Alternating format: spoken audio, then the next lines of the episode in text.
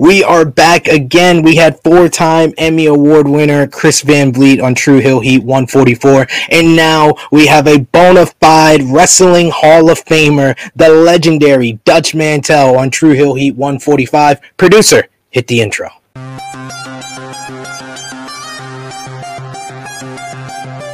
Hello, hello, hello. It is me, it is me, your True Heel Phenom SV3. We are live on the True Heel Heat YouTube, Facebook, and Twitter for True Heel Heat 145, the holy heel turn. And on this edition of True Heel Heat, we will be discussing the latest wrestling news, including the fallout from Extreme Rules 2021, where God turned heel and helped uh, Roman Reigns defeat the demon Finn Balor. We're going to be talking about the recap of SmackDown with the first night of this year's WWE draft, AEW Rampage with Danielson versus Jackson, AEW Dynamite with the Brodie Lee tribute, Impact on AXS, NXT 2.0 Raw, an update on G1 Climax 31, where is Bray Wyatt heading to next, WWE potentially coming to the UK for a pay per view next year, and much, much more. First up, I have to introduce the usual cast of characters. We have the beautiful, the lovely Miss Chrissy Love. Good morning, everybody. Hello, hello. Thank you, Mr. Dodge. Thank you. Hello, Bill. How are you? I'm so excited. I wish I was with Mr. Dutch right now. and we we have the the, the, the biggest heel of True Heel Heat, the candle maker himself, the resident True Heel alcoholic top guy, JJ.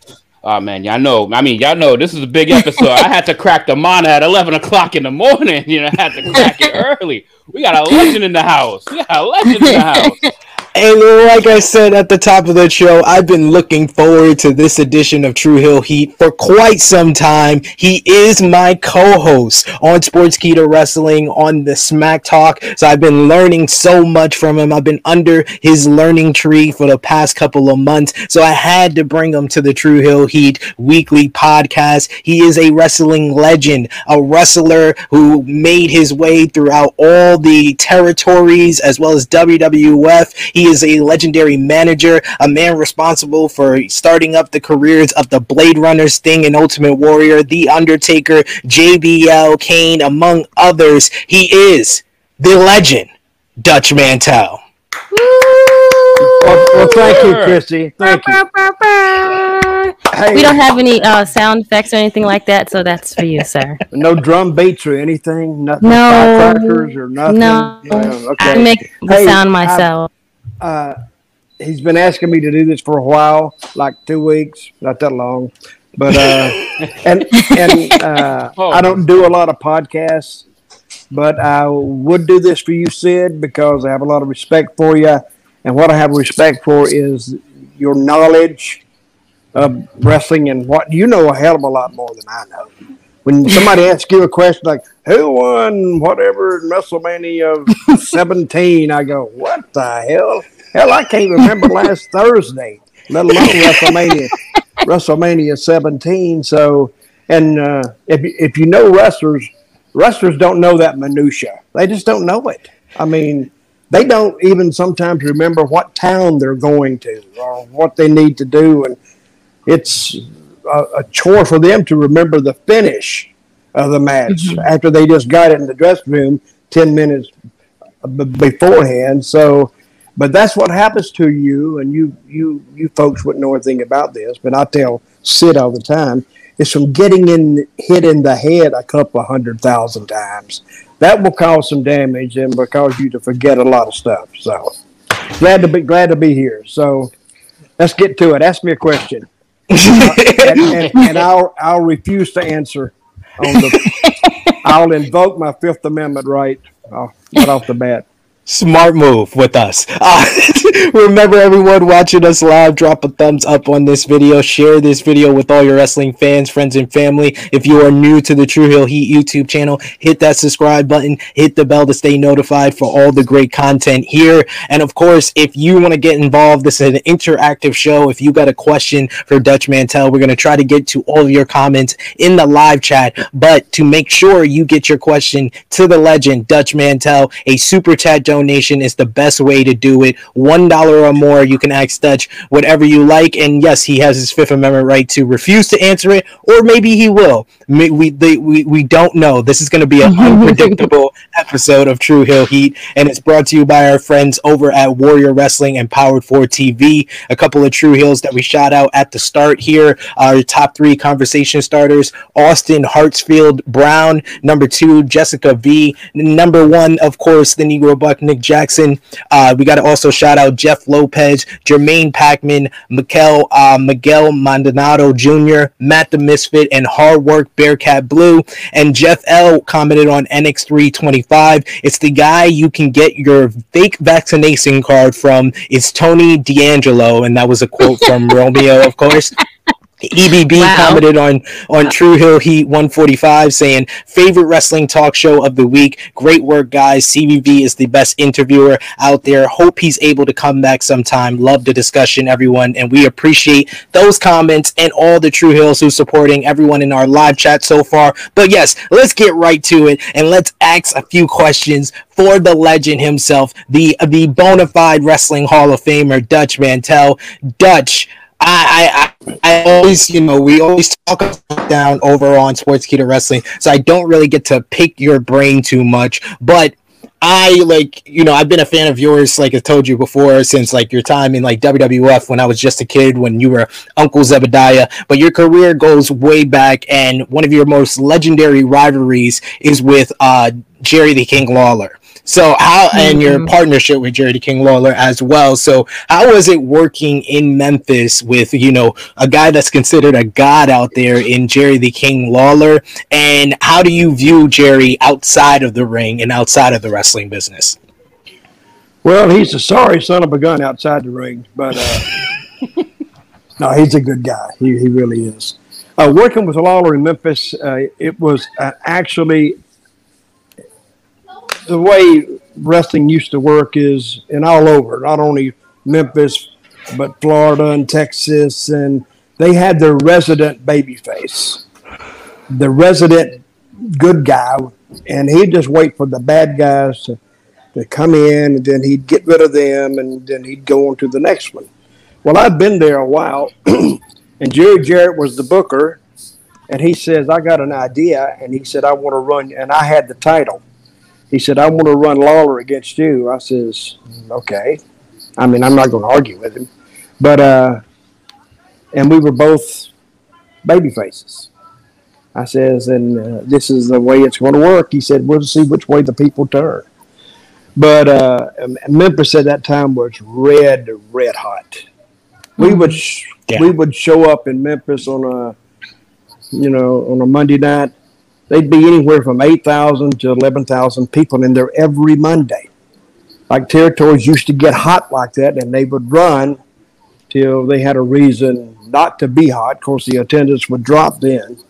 But, uh, and me and Lawler never even touched each other before the angle. We just announced it because I got on TV one day and I said a lot of people want to challenge me for this uh, for this title, and then I went through Terry Funk and Dory Funk and you know Ric Flair and Austin Idol, and I said, but a strange name, and we did this in front of a live studio audience, uh, and then I just dropped in there, and even I said a name that sort of surprised me was was Jerry the King Lawler.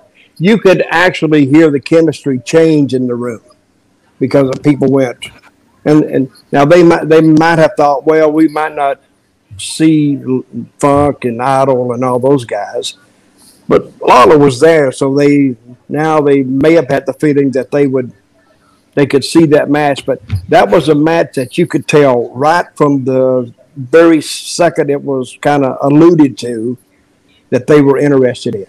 And we showed up in Memphis and what a lively, what a loud crowd. But when they announced me, I got a big cheer from half the people.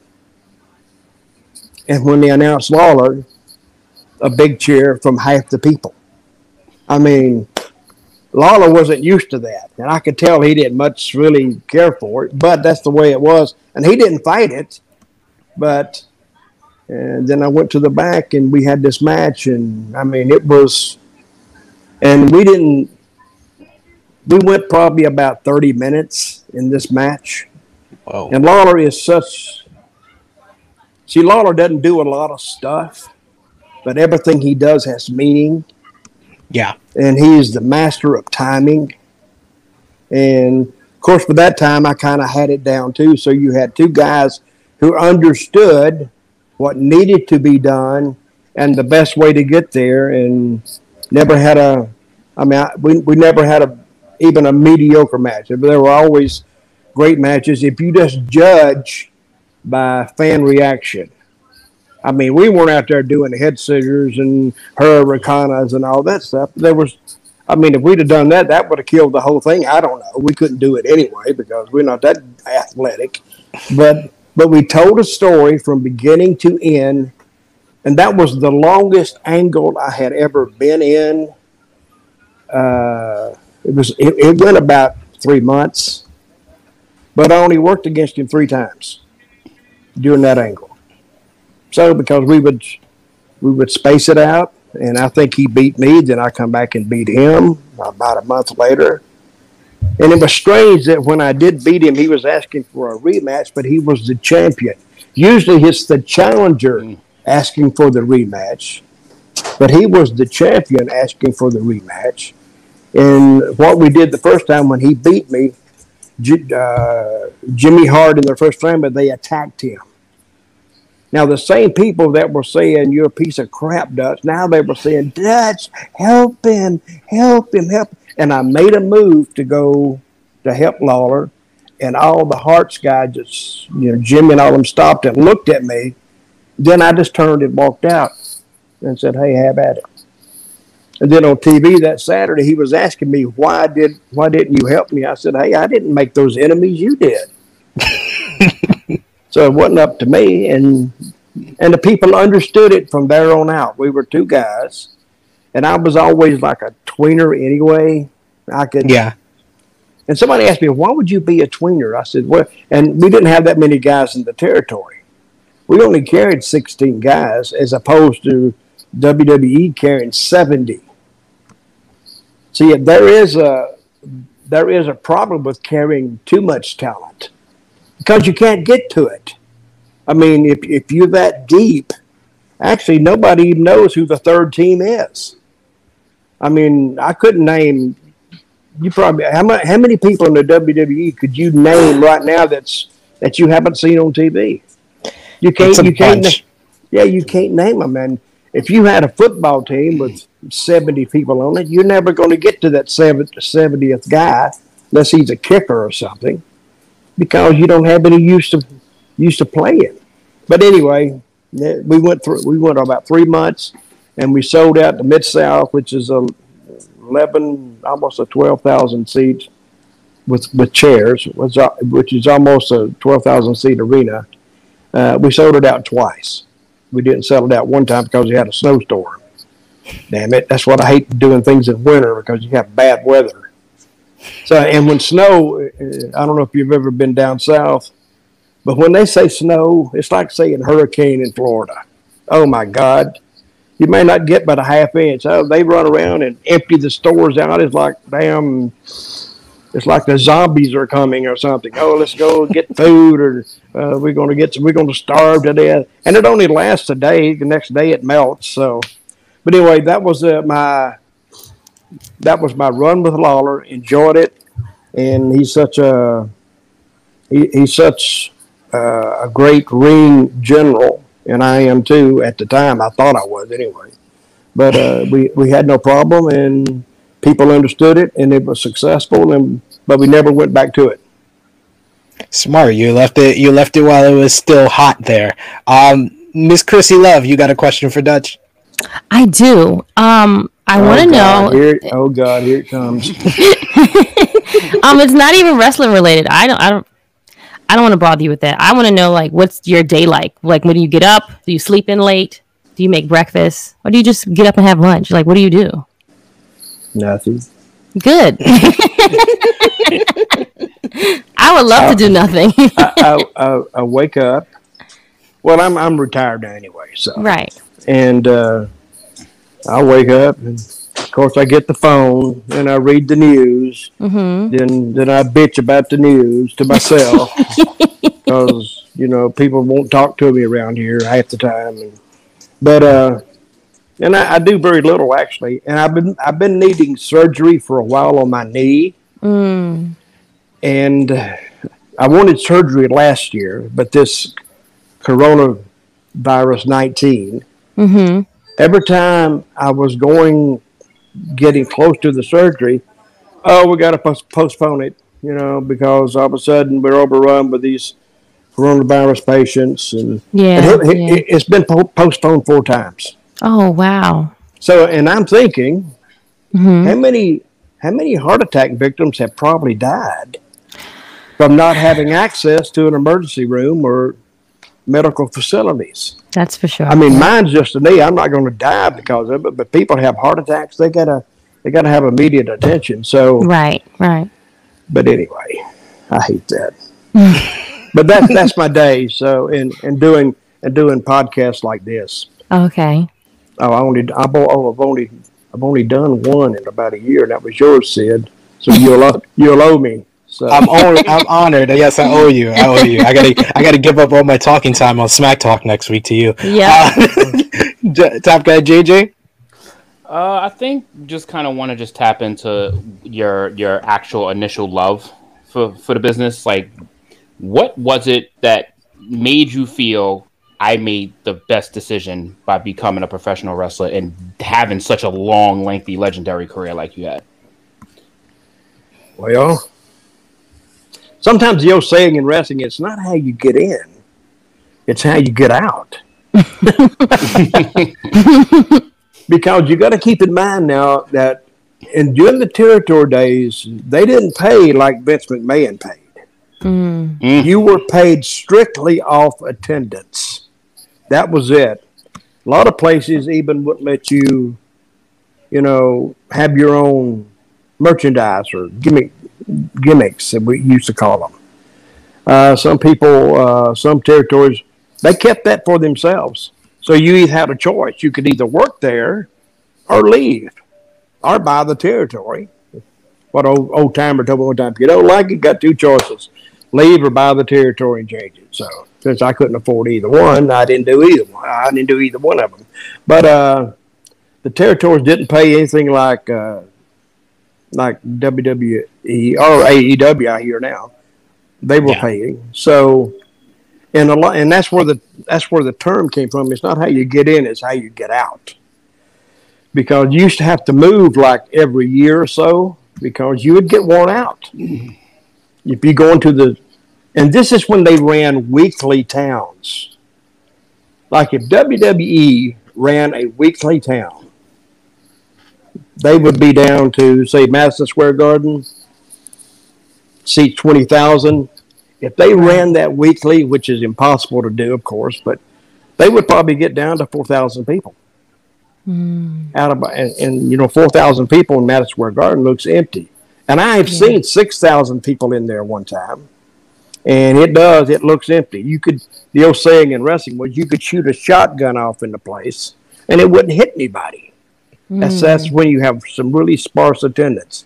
But uh, I didn't make the decision that I'm, it was such a great decision until I worked maybe WWE the second time, not the first time. Mm-hmm. Because the first time I worked WWF, Mm-hmm. Yeah. I didn't make any money. A lot of guys weren't making any money. The towns were down. I mean, and the thing about this is what's never brought up is how you were paid back in the territorial days.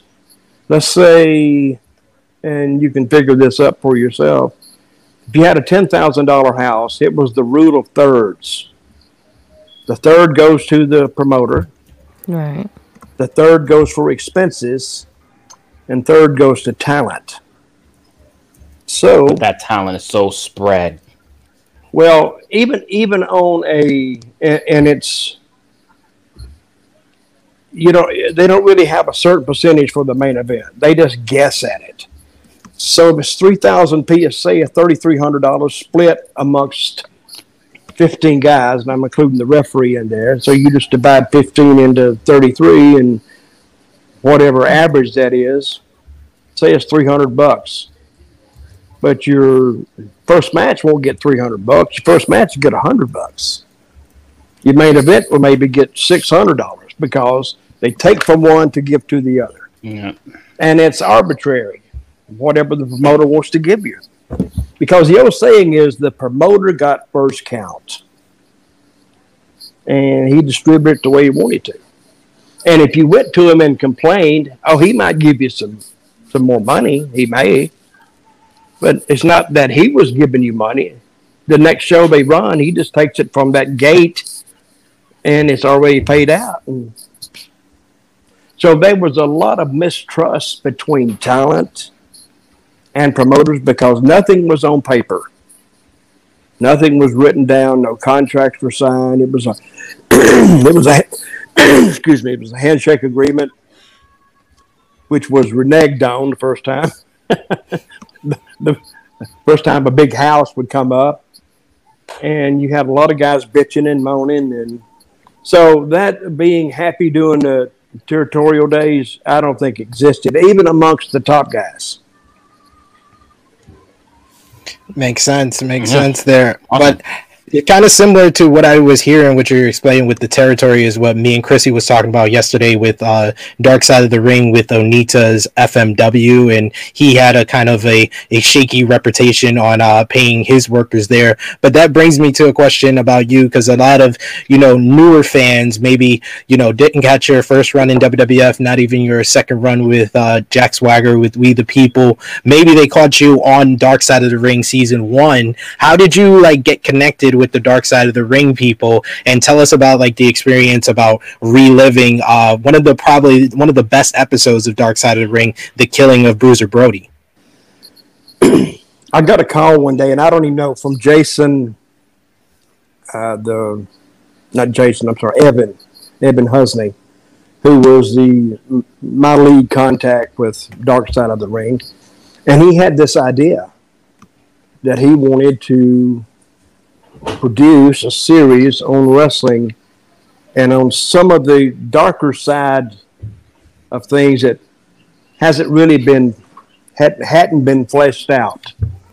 And the first episode they wanted to do was the Bruiser Brody episode, Hmm. which was why he contacted me first, because I was there doing it. So I got to talking to him, and they actually finished the Bruiser Brody episode, episode first. And that was like their pilot, but he didn't play first in the series. I think he Yeah. played fourth. It played fourth or something. But I think that's how they kind of got the show uh, okayed uh, from. And where did it show?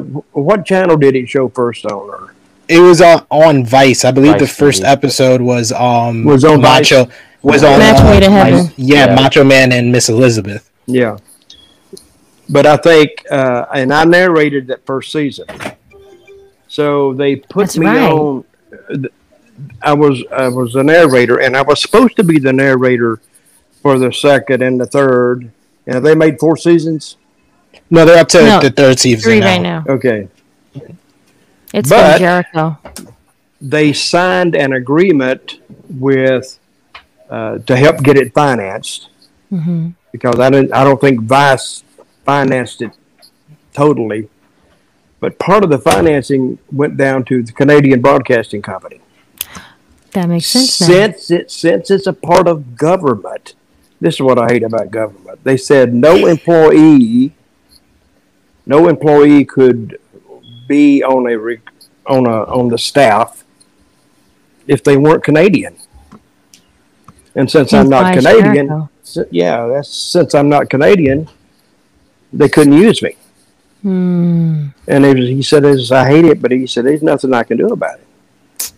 I said, "Okay," and that's why I'm not there for the second and third and fourth seasons. So, and it paid well. So they, the Canadian government just screwed me out of about seventy grand or whatever. And, Whatever. and, you, and you know you could have asked for more money as the seasons go on. So uh, no, yeah, it, we, it, it it paid well. It did. You Yeah. know, it's paid. I actually, uh, well, it was paid for what it was worth because those, as it was gaining strength during that first first season, it got up. I think the highest it got up to was like four hundred and fifty thousand viewers, which Yeah. for Vice There's is like lot. a su- is like a Super Bowl. now, I think some of the series later, I think the Owen Hart episode because it was Yeah. such uh, it was such a highly publicized deal. I think it, it did more, and, I, and some of these latest ones may may have done more, but uh, and and it's been a very successful series, really, and it was a it was a good idea, and and it was the darker side of things. I think, uh, and I did watch the one with Ric Flair, the plane ride from hell, Oh god. and uh, who said that? oh god. Top guy JJ. oh god. Oh God! what an and and I was asked about that, and had I, had I ever been present when Ric Flair did any of his shenanigans? No, but I've heard about it for years and years and years. And where there's smoke, there's usually fire. Always. And and the the story I heard is I, I I don't doubt it at all, because and I've gone on record as saying because he's he's he's famous for that Yeah. are i- infamous for that, and he's done it in for years and years in varying degrees. And uh, of course, they said he got he got canceled or he got ratioed or whatever he did. And and I said I have no sympathy for Ric Flair. I don't at all. And somebody said, "Well, it's her word against his." No, it's not. It's Yo. I don't think wrestlers just say that he does these things for the hell of it. Because, and I said, if if if you believe that, I said, what what if you put, let's, let's take your sister, put her in the place of that flight attendant. Put your sister, or your wife, or your That's what he mother, said. hmm or a friend, put her, and why would- why would she lie? She was she was at work, and it, Yeah. it Yep. and it really and then Ric Flair come out and said, "Oh, it never happened." Well, Ric, hate to tell you, buddy, but yeah, I'm not doubting. I'm not doubt that it happened because I know Ric and I've heard all the stories, so there was no doubt in my mind that it happened. So I yeah, we, we talked about that. You can check us out on uh, Sportskeeda Wrestling. We went in depth the week that uh, came Oh, out, and you Wow. you you dropped a lot of knowledge here. Before we get to a couple of questions that I see here in the live chat, of course, if you want to make sure your question is read on screen, you can send a super chat donation. It helps out the channel a lot, and it makes sure that we ask your question to Dutch Mantell. But we have a question here for one of our good friends, uh, Pat. Uh, first of all, he wants a, a shout out from you, Dutch, because he's a huge uh, Dutch Mantell fan. Uh, so if you if you can give him a shout out, and he also asks, uh, what fifty dollars. There you go. Nothing is free, friend. In my later years in wrestling, I've turned like to prostitution to kind of support myself. So, hi, hi, Pat, how you doing? and he asks, what was it like working with you know some someone else that we kind of saw their rivalry on Dark Side of the Ring, but what was it like working in creative meetings with Vince Russo and Jim Cornette together in TNA? Well, Jim was never on creative in TNA. He mm-hmm. was an agent because we may have been hit on the head a couple hundred thousand times, but we're not stupid. You can't put them in the same creative meeting and expect them to uh, cooperate with each other. Uh, but in TNA, they kind of got along. Mm. and because I think I was there, and you had two guys there running interference, like we would we kept them separated. We didn't let any of their segments overlap. There was no need for them to actually work together.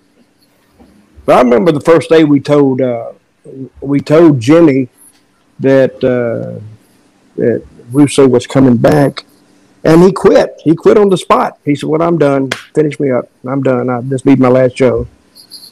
And then I guess Jeff talked to him. Jeff Jarrett talked to him, and he he agreed to come back. But it was very, very difficult because there's a lot of heat that we had no uh, part in creating. All we could do was separate them. It's like two dogs that fight all the time, and uh, but they came a point where they was literally almost speaking to each other, which was they almost said hello to each other sometimes, but not quite. But uh, but it was it was very difficult. It was very hard to operate under those circumstances. And, uh, and Jimmy's very smart. Jimmy knows the wrestling business. Vince knows the wrestling business to to a point, I think. But you see, anybody who's gone through Memphis, I think, understands the Memphis uh, the, the the business a little bit deeper. Because I'm a strong when I booked, I'm a strong believer in stories and purpose and where is it leading you to. I mean, you can go in and somebody said, "Did you see that match? Wasn't that a great match?" I said, "Yes, it was a great match."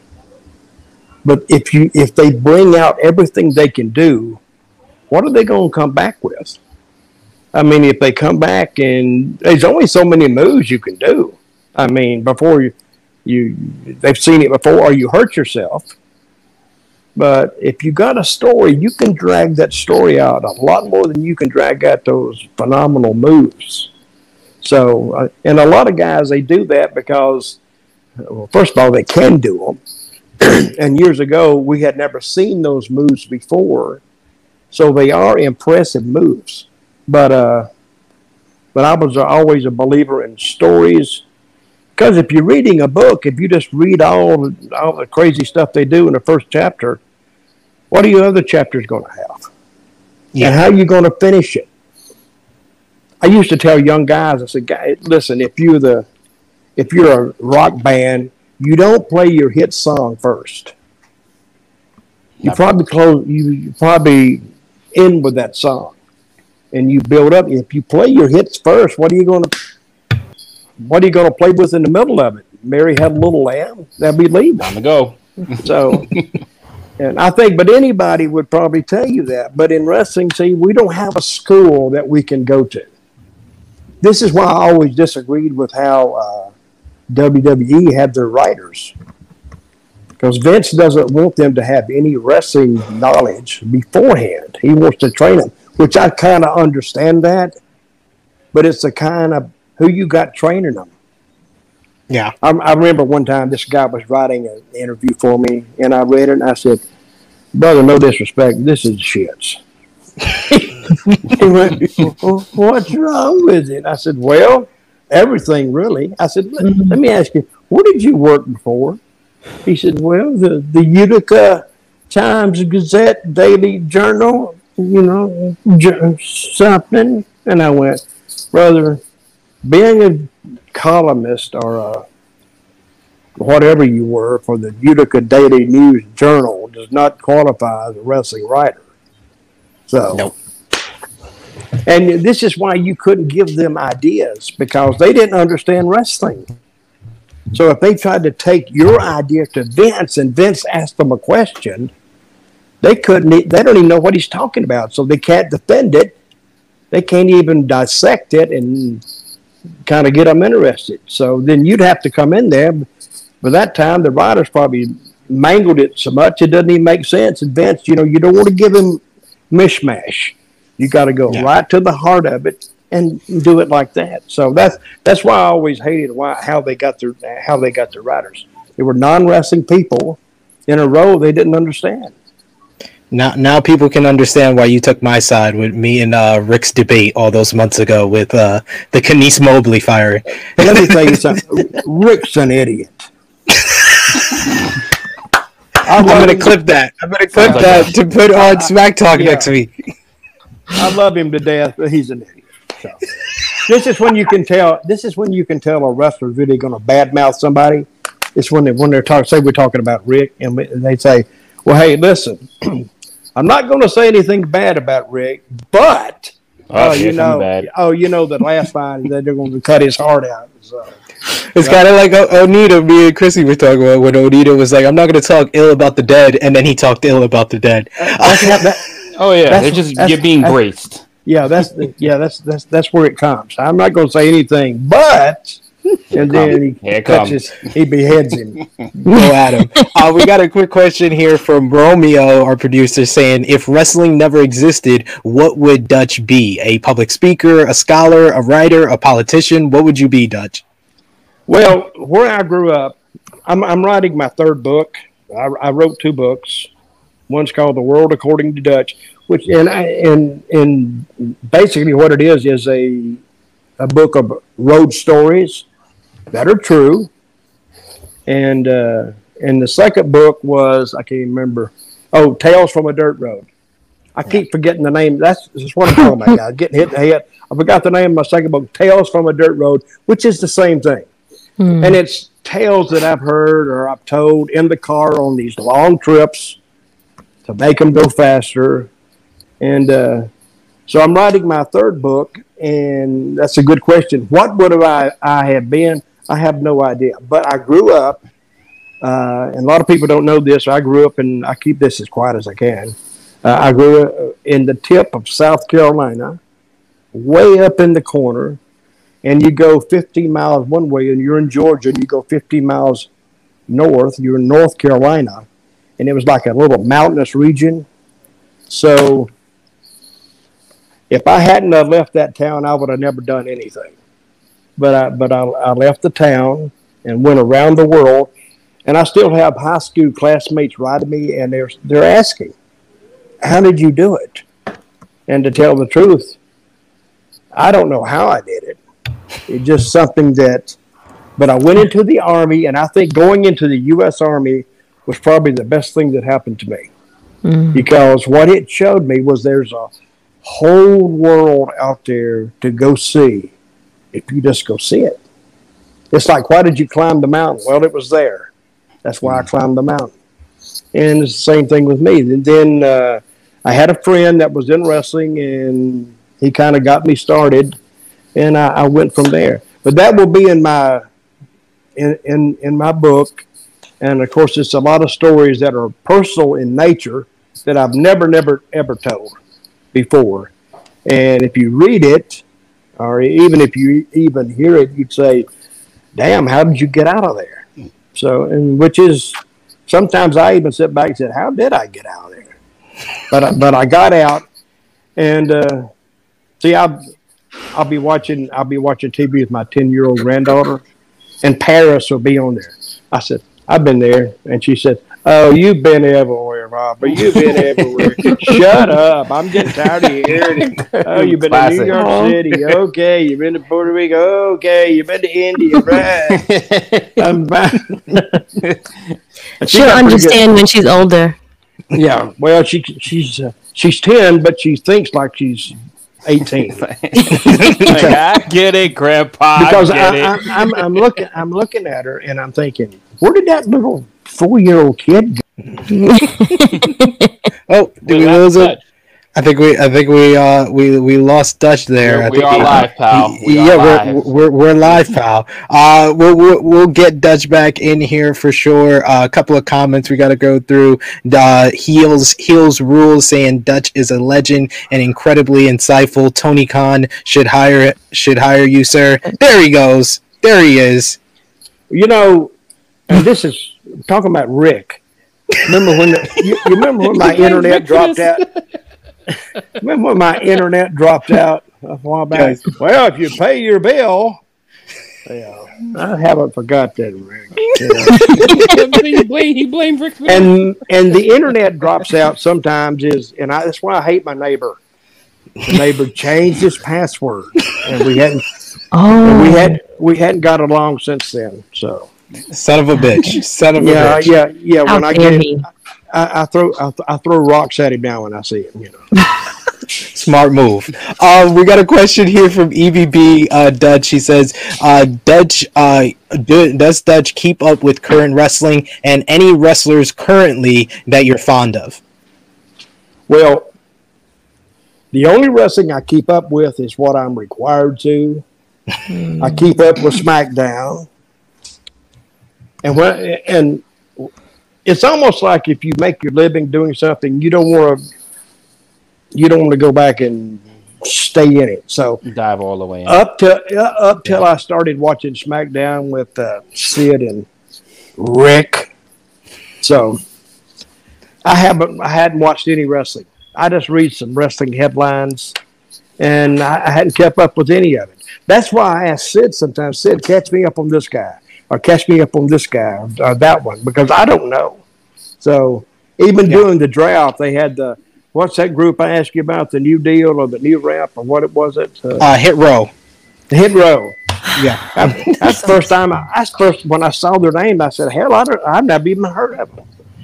yeah. And the other guy, which I had heard of, Austin Theory, I'd heard of him, Mhm. but uh, so that's about it, I guess.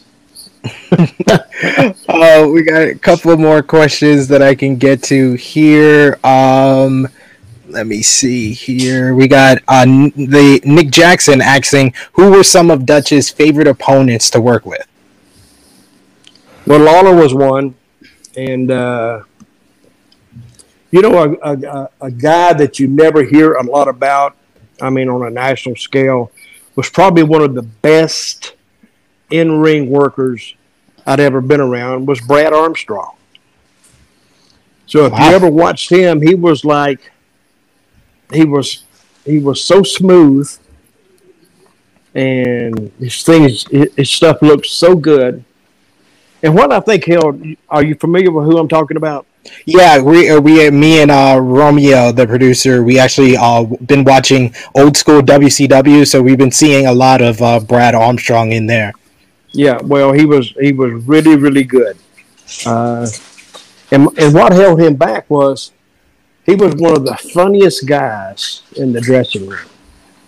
And he would he would before the matches or after he would he would just he had a routine going and he was and he was funny. But you put Yeah. him on camera in front of a camera, he'd freeze up. And then he would look like he would be so dry and I don't know why he why he couldn't come out of that shell.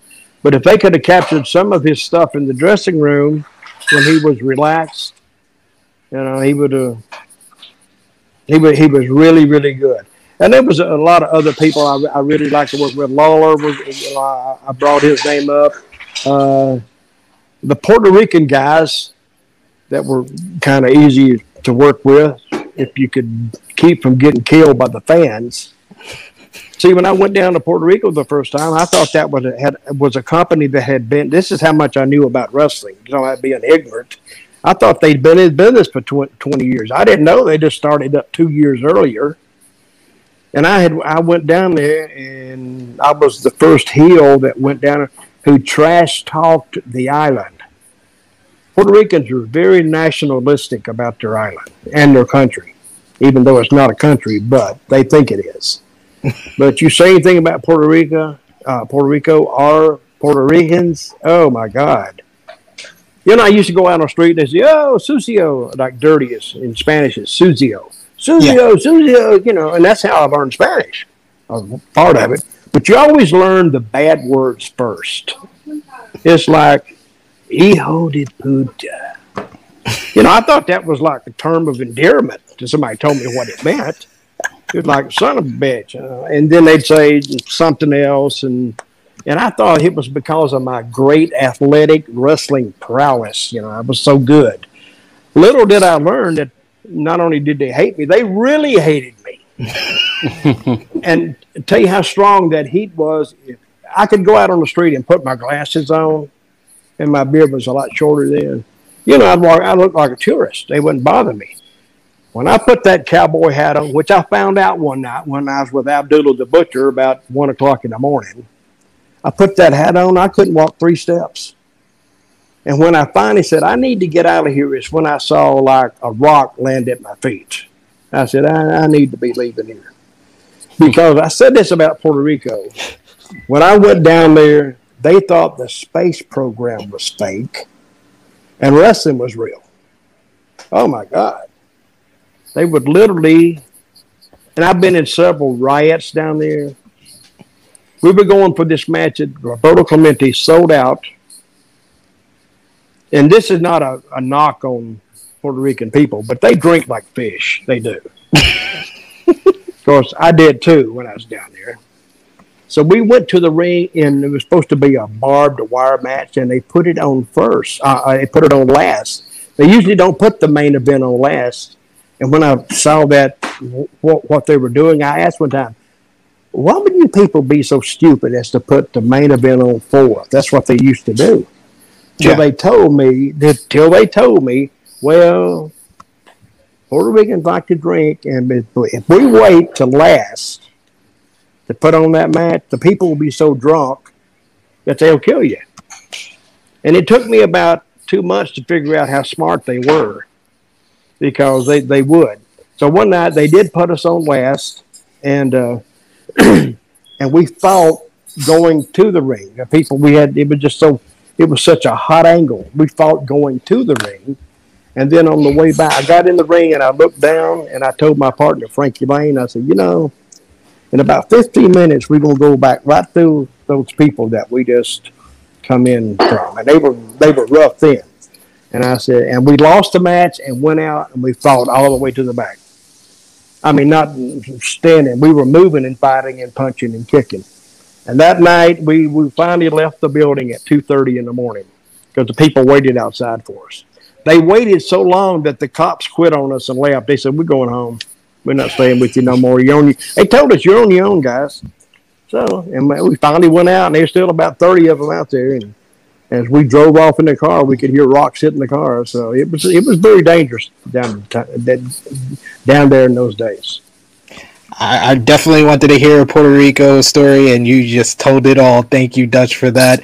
Uh, remember, guys, we got our most people watching right now. Remember to drop a thumbs up on this video. You can share it on all your favorite social media platforms. If you're new to the True Heel Heat YouTube channel, hit the subscribe button, hit the bell to stay notified. And if you want your question read out to Dutch, you can send a super chat donation. We're trying to get to as many of your questions in the live chat, and you have some good ones like Fifth Generation Carney, who acts as Dutch. Uh, who would Dutch say? Educated him the most in the business? Well, there was an old uh, that I consider my mentor. the young fans won't know who this guy is, and probably a lot of the older ones won't either. But he was a he was one of the smartest guys I'd ever ran across in wrestling. Not only then, but thinking back on the things that he told me, even now. And he was he worked under the hood. He was the masked masked uh, mask assassin. Remember the assassins? You ever heard the name? Yes. Yep. Jody Jody Hamilton was one, and Tom Renesto was the other one. And Tom Renesto probably smartened me up more about this business than anybody else at the time. Good, good guy, and he's actually the one. he was the booker, and he gave me my job the first time I entered uh, professional wrestling. I, I started in Georgia, and I used to I used to ride with him. Well, actually, I used to drive him. He picked me as his driver. But in in doing so, that you know, he would start telling me things. Do this, do that. And, this, and actually, it was actually my education in wrestling started about eleven o'clock every night because I was either riding with Tom or riding with some of the veterans, and I would get in the ring and they they I mean I would get in the car to leave about ten thirty at night. And we'd start we stop of course get the beer. I wasn't allowed to drink. I had to drive. Then they would start drinking and uh, they was I'd ask them a question. Excuse me sir did, did you see my match? Oh here they come. I damn that what you that what you call it I said, well, yeah, what was it? It was a shit. It's horrible. Worst match I've ever seen in my life. Shut up. You know, who got you in this mess? but then they would, if they were ribbing, they were kidding, and then they would say, hey, kid, slow down. Don't do this. And don't do that. And what was the purpose of that? And they would teach me psychology. They would teach me not necessarily the moves I did, but why did I do them and when and what I should do. And if you'd listen, you'll learn. And I did. And then after that, they would come out later, not that night, but uh, on succeeding nights, they would come out and watch my match. So they would critique me right when I'd get into the car. and and you got to think about the first two years in the wrestling business is just or three years, four years is is learning. You're just learning, learning, learning. You're absorbing, you're learning. You're absorbing, you're creating, and then you're executing, and and then they'll tell you if you got it right or not. but after a while, you know you got it right when the people you get the desired uh, the, the desired uh, reaction from the crowd. So that helped me a lot. But Tom Renesto was probably my my first mentor, and I probably had others, but he was the main one. Learning something new today. That's one thing I didn't know who you learned more from. So keep those questions coming in the live chat. Of course, super chat donation are encouraged and appreciated. Helps out the channel a lot, and we will definitely highlight your comment to Dutch Mantell. But we got to get through what we missed a little. Rick Ucchino uh, messing with Dutch's uh, internet. That's Rick right there. We need to. We're gonna take that. I'm gonna I'm gonna I'm gonna take that on social media and tag Rick for sure, Dutch. yeah. uh, we gotta go through, we gotta get through what we missed and of course But let's see, let me ask you. Yeah. I saw Rick's first match, right? You saw it, right? Yes, I did. Now who was who was nice about it?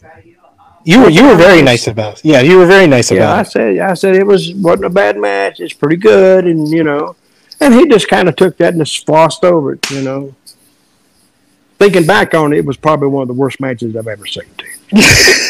but I didn't tell him that. I, I am gonna need the producers to have a whole clip package of all the times Dutch buries uh, Rick, so I could save that and put it on Smack Talk la- next week. Uh, I'm I'm gonna I'm gonna work on a clip package of how many times we bury Rick. Um, we got to talk about what we usually talk about, Dutch, which is uh, SmackDown that happened last night. It was the first round of the WWE draft. You had Charlotte Flair, the Raw Women's Champion, Drew McIntyre, Kofi yep. Kingston, and Xavier Woods of the New Day Hit Row from NXT and Jeff Hardy moving over to SmackDown, while WWE Champion Big E, Bianca Belair, Edge, Ray and Dominic Mysterio, and Austin Theory from NXT moved to Raw. You also had They've Brock Lesnar. For me, why did it ruin SmackDown for you? Continue. Go ahead. I'll talk when you when you're finished. Okay, I'll go to you first. Uh, Brock Lesnar right. confronted Roman Reigns and planted another seed of doubt in his head. Oh my God! Really? Heyman Absolutely. Um, ahead of uh, Crown Jewel, uh, Edge returned, but Seth Rollins wasn't at SmackDown. He was actually at Edge's home and did a home invasion that Edge called uh, Daniel and David, which happens to be, I didn't say this last night, Dutch, because I didn't know, but Daniel and David is actually the real names of FTR, who do live in North Carolina by Edge. So that was a nice little forbidden door term right there. So nice touch by Edge there. Uh, Becky Lynch uh, called lost Bianca Belair her main event contest against Sasha Banks. After the match, Charlotte Flair laid out both Sasha and Bianca, and then we had Happy Corbin beat uh, Kevin Owens thanks to help from Madcap Moss. The former Riddick Moss is now Madcap Moss. Both of those men were redrafted over to SmackDown. Miss Chrissy Love, you look utterly annoyed with what happened on SmackDown. Let us know why. Okay, so First, we bring Hit Row. They're not ready for main event. They'll be lost in KRN for sure. That's one. Then you take the New Day away from Xavier again.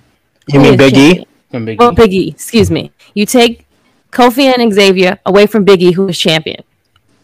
Again, what is the point? What is the purpose? Why? It does not make sense. Make it make sense for me. Because if the stories are right, the story will go where he's actually champion, where they can all be around him per se.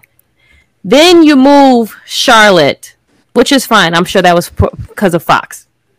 No problem. Great. Why did we bring Becky back? What's the point of all of this? Now we're going to switch switch titles because now she's on SmackDown. We can't have the Raw title on at SmackDown. It's, it's just does not make sense to me. But whatever. Then you take Bianca and then you put Bianca on Mondays, where now Becky, I'm sure, and uh, Sasha will probably then us follows. The only reason I will watch SmackDown is because of Roman Reigns, who will probably lose at Crown Jewel, and then I will not watch SmackDown because this is all. It does not make sense. Make it make sense. This has been good for how long since the pandemic, and then now you ruin it with these shitty drafts. Excuse my language. It is very shitty. I was very annoyed with yesterday's episode. I did not like it, and I don't like where the rest of the drafts are going to go. And that's what I'm going to say. Let him know. Let him know. I mean, the only part of that I disagree with, I think that Hit Row is ready for the big time. I was telling Dutch because Dutch wasn't Explain really it to me. familiar Homeboy with hasn't them, even done a successful title run. How? No, Explain it. no, he has. He hasn't. He hasn't even had a singles match since he won the title. But their act is a complete act. They are the most main roster ready act in the in NXT, and they had their audition for what main roster promos you do, where you do the John Cena promo that everybody does, where you do like you're gonna have this match here and this match there and this match there, and they did well in it. And I feel like because Bianca goes over to Raw, the Street Profits, we lost Dutch again. See the the neighbor, the neighbor doesn't like the rocks being thrown at him, so his his Wi-Fi went out. But they they you have the Street Profits that are gonna run go over to Monday Night Raw most likely with Bianca Belair moving over there. So it only makes sense that you fill in those slots with Hit Row. Hit Row is gonna be that spot that the Street Profits had. They can be they uh, Swerve Scott can potentially become Intercontinental Champion in the next year. I could totally see that happening, and I feel like those the act overall. I don't say any individual person outside of Swerve Scott is really ready for the main roster, but the act overall is ready. And uh, Top Guy JJ, what was your thoughts on SmackDown? Might be little different reasoning, but I'm on the same boat with Chrissy. I really didn't like the show. And the reason being is but the draft format to me was one of the dumbest things I've ever seen. Like to, to make half the like to make half You, the you roster heard what. Sid called them last night. The, They're the- dumbasses, yes. It's the, it's, it was my, like it was mind numbing and my like I'm not sure how many different cuss words I could use in front of Dutch, but I was completely annoyed with this show. And if you watched this during the watch along, you clearly saw why. To me, the first round, the whole draft was already ruined. Like when you have Charlotte Flair get drafted to SmackDown, and the most obvious choice is to have Becky Lynch get drafted to Raw. Swap the titles. You want to swap it, but no, let's keep both champions on the show. She's not available tonight. What? Yeah, because she's gonna be the number one pick on Monday. Why? Why? Why? Why is this broken up? How do you break up a draft to say, "Oh, this portion of the talent is available this day, but this portion of the talent"?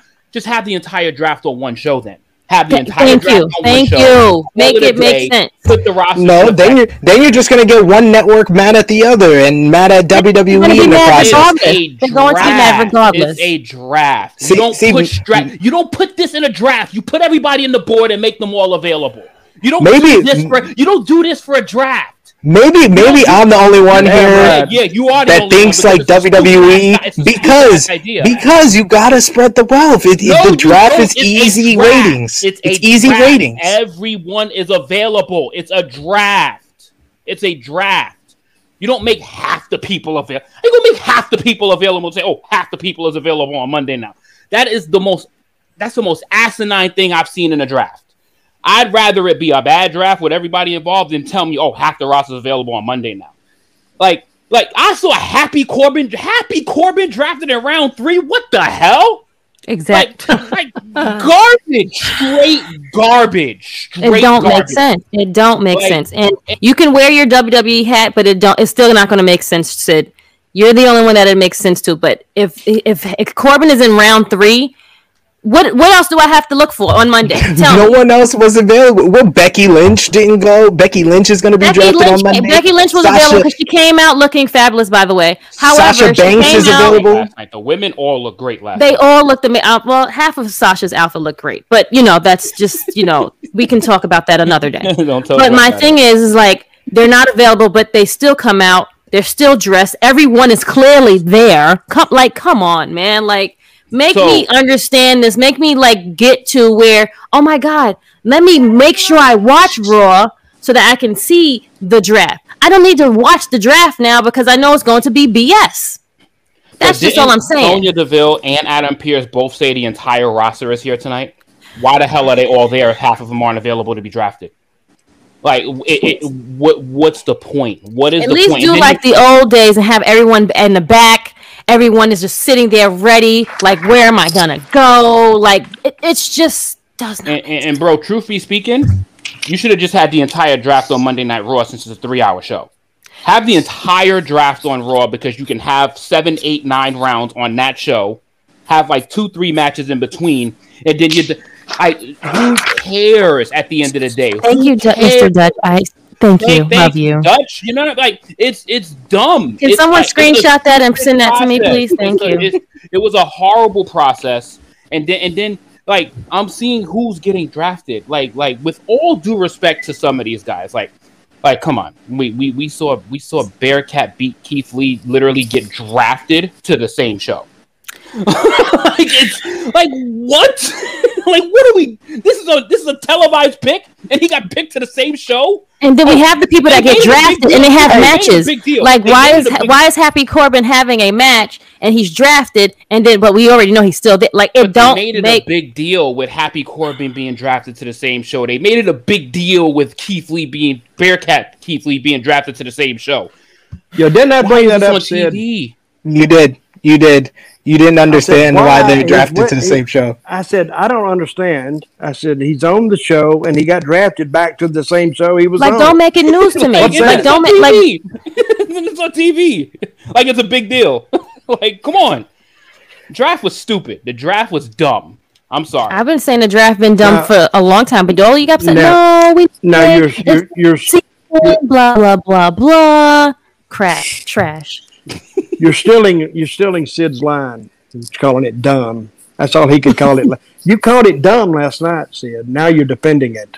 See how he because is? Because See- Dutch Dutch I told you before my wife gets paid by the WWE so I, shares in the I gotta company, I gotta put my hat on. I gotta put on my hat and I I don't Well, agree then you with shouldn't be a true heel then, friend, if no, you're gonna wear uh, the that- WWE this is the hat. true heel. This is the true heel point of view. Oh, Uh, this is the okay. heel point No, of it's view. not. The pop, exactly. Thank you, heels rules. Heels rules said it best. I'm the heel today. But Oh, um, God. basically, why would you get Fox mad at you? Fox just paid you a million dollars a year to to have your show on there. Why would you get them mad by putting it just on Monday Night Raw? Wait, that makes think no that- you sense. think Fox I think was that- happy with that result.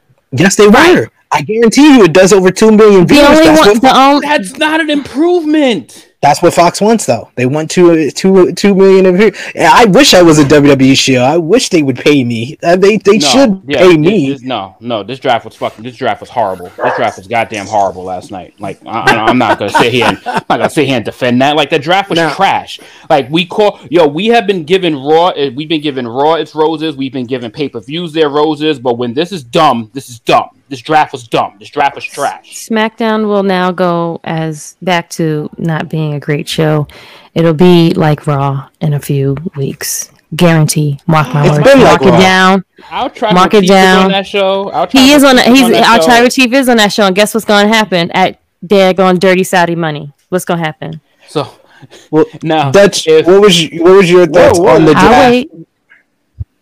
Uh, Hey, I, it's Good. per, I don't I don't know. I just like I said before, I don't follow I don't follow WWE, and so I've heard about the draft, but Yeah. I never even checked the draft out till last night because I was required to.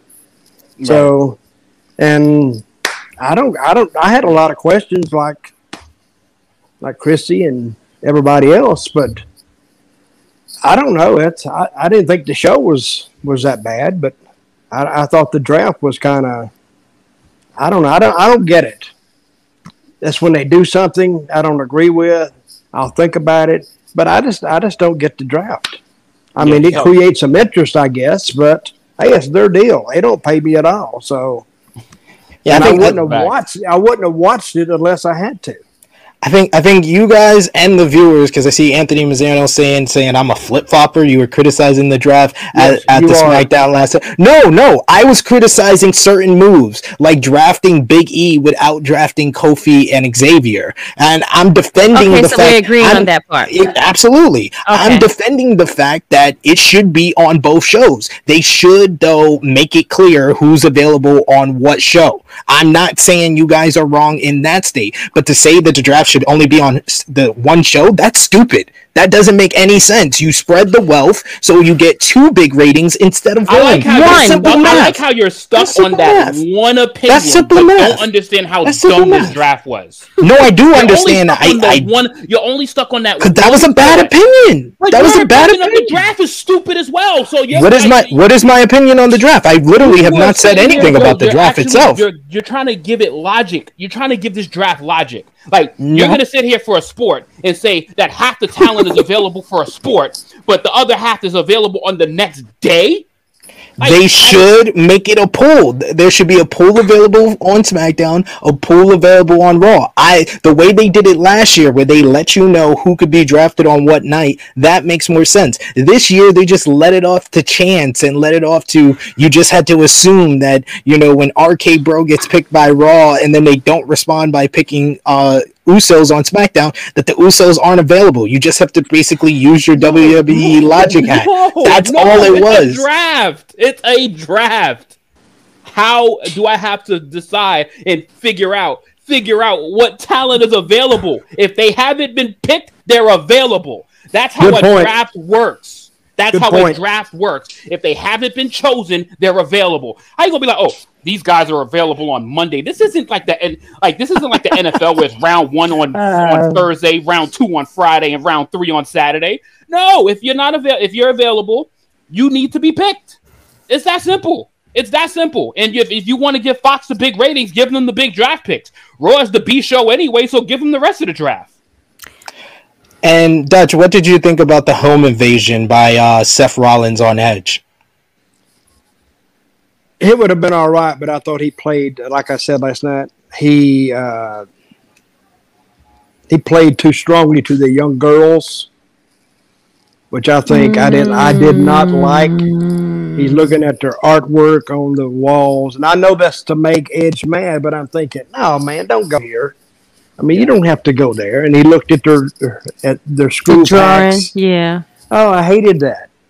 I mean, and and I know what's my old saying, uh, Sid? Don't overthink it. Yeah, But I, but I didn't I, I didn't I didn't like that anyway. If you if you start thinking about it, that and somebody I think you brought this up, his doors unlocked, and they live uh, allegedly in a, a mountain region, so your doors unlocked and. And then he went in there. It would have maybe been okay, but I thought the, the attention paid to the young females in that family was way too much. I don't even Nah. want to think about it. Tell you the truth, I hate that. I hate that stuff. I, I I I didn't really understand it until you explained it last night. That's why I had to have you uh, talk about it here. That was a little bit, yeah, a little bit much. It was a little bit much. I do agree with you there. Uh, I outs- never thought about that until he just said that. Like, why was he so fascinated? And then he has a daughter as well, so it would make it again make it make sense. People, hello. If I just had a newly brand new baby daughter, why would I want to now go and look at this man's little girls? Like go in their room, go in their bathroom, see like let me know what kind of toothpaste they use. You know, put toothpaste all over their mirror. Like make it like you know, things like that. Go and see where his let's it's in the basement. Like go just like I don't know if you want to destroy stuff. I guess they didn't have the budget to do all that, but if you're gonna do that, like let's do it. Come on. No, because that was his actual house. If it wasn't his actual house, he would have messed stuff up. But it, Probably. it was his actual house. Uh, outside of SmackDown this week, we missed uh, Extreme Rules 2021, which we previewed on True Heel Heat 144. Uh, Roman Reigns defeated the Demon Finn Balor to retain the WWE Universal Championship thanks to the rope breaking out of nowhere after the Demon rose from the dead. And then Roman looked up to the heavens and said, Thank you. So God has returned, ladies and gentlemen. God has returned and he has turned heel. He has aligned himself with the tribal chief Roman Reigns and he See, helped him win. See, Yeah. you're going to you're going to hell for saying that. I, I need to make You're going straight to hell. You're not even going through the portal. I mean, you're just going straight to hell. I need to God has turned heel. He did. He did. He. The, wha- how did the rope break? The rope had to break because God struck down a demon. The demon is against us, Dutch. The demon is evil. It's it, God. God. God has really turned babyface on on the demon, but we didn't realize that. We think the demon is a babyface, but yeah, he he is the real heel in this whole situation. Uh, we also had Sasha Banks return to cause a D- DQ finish to B- uh, Bianca Belair versus Becky Lynch. We had Damian Priest beat Sheamus and Jeff Hardy in a triple threat match to retain the United States Championship. We also had Charlotte Flair defeat uh, Alexa Bliss to retain the Raw Women's Championship, and the Uso beat uh, Street Profits to retain the SmackDown Tag Team titles. But what do you think about the decision to do that type of ending with the rope just breaking for the demon to be protected, Dutch? You're asking me? Yes. But Would know you have booked that? Yeah, you Would you what? have booked that? I definitely Well, want to hear your all- take on this. On this, Listen, when you book a match, I've always heard this that you need to have a general finish in mind. I guarantee you, when they got in these creative sessions, they couldn't decide on a finish, and that somehow eked its way in there. Like the ro- and uh, very, very, I think uh, uh, it was a bad finish because I think you could just see the the crowd and the viewers on TV just go, "Oh, come on, man, is that it?" Th- thank, thank you, because that's what I did. And because here's a guy that's the, everything turns red, and then he starts humping the floor, and, and he gets up, and he gets on the ropes, and all of a sudden, an immortal act like that can get rid of the demon. Well, hell, they should have known this three or four years ago. They could have beat him a lot. So I don't know. I don't. I don't get that at all. I mean, don't overthink it because it went by, and they will never bring that back up. I, I guarantee it. Joe. But because that is a finish that I, and I, I'm gonna be on creative side. That's a finish that's how you gonna beat this guy. I mean, how you you just can't do it, but that's believable. I mean, it's like wrestling's not is believable to start off with. So let's take a super alien human being, I guess, and just let just a little. Why, why did he just fall down the stairs? Why couldn't he done a Joe Biden and fell down the stairs and hurt himself? See what I mean? But, but my God, least I think if people would have understood that just as well. But I, I don't. I'm gonna have to go on record saying I didn't understand the finish and I didn't like the finish. totally understandable with uh, the ridiculousness in that, but that's why I tried to make sense of it. That it was God. It was God. it was I, divine. I'm going on record divine and say that finish wasn't shit. Like I, I'm gonna go on record with that.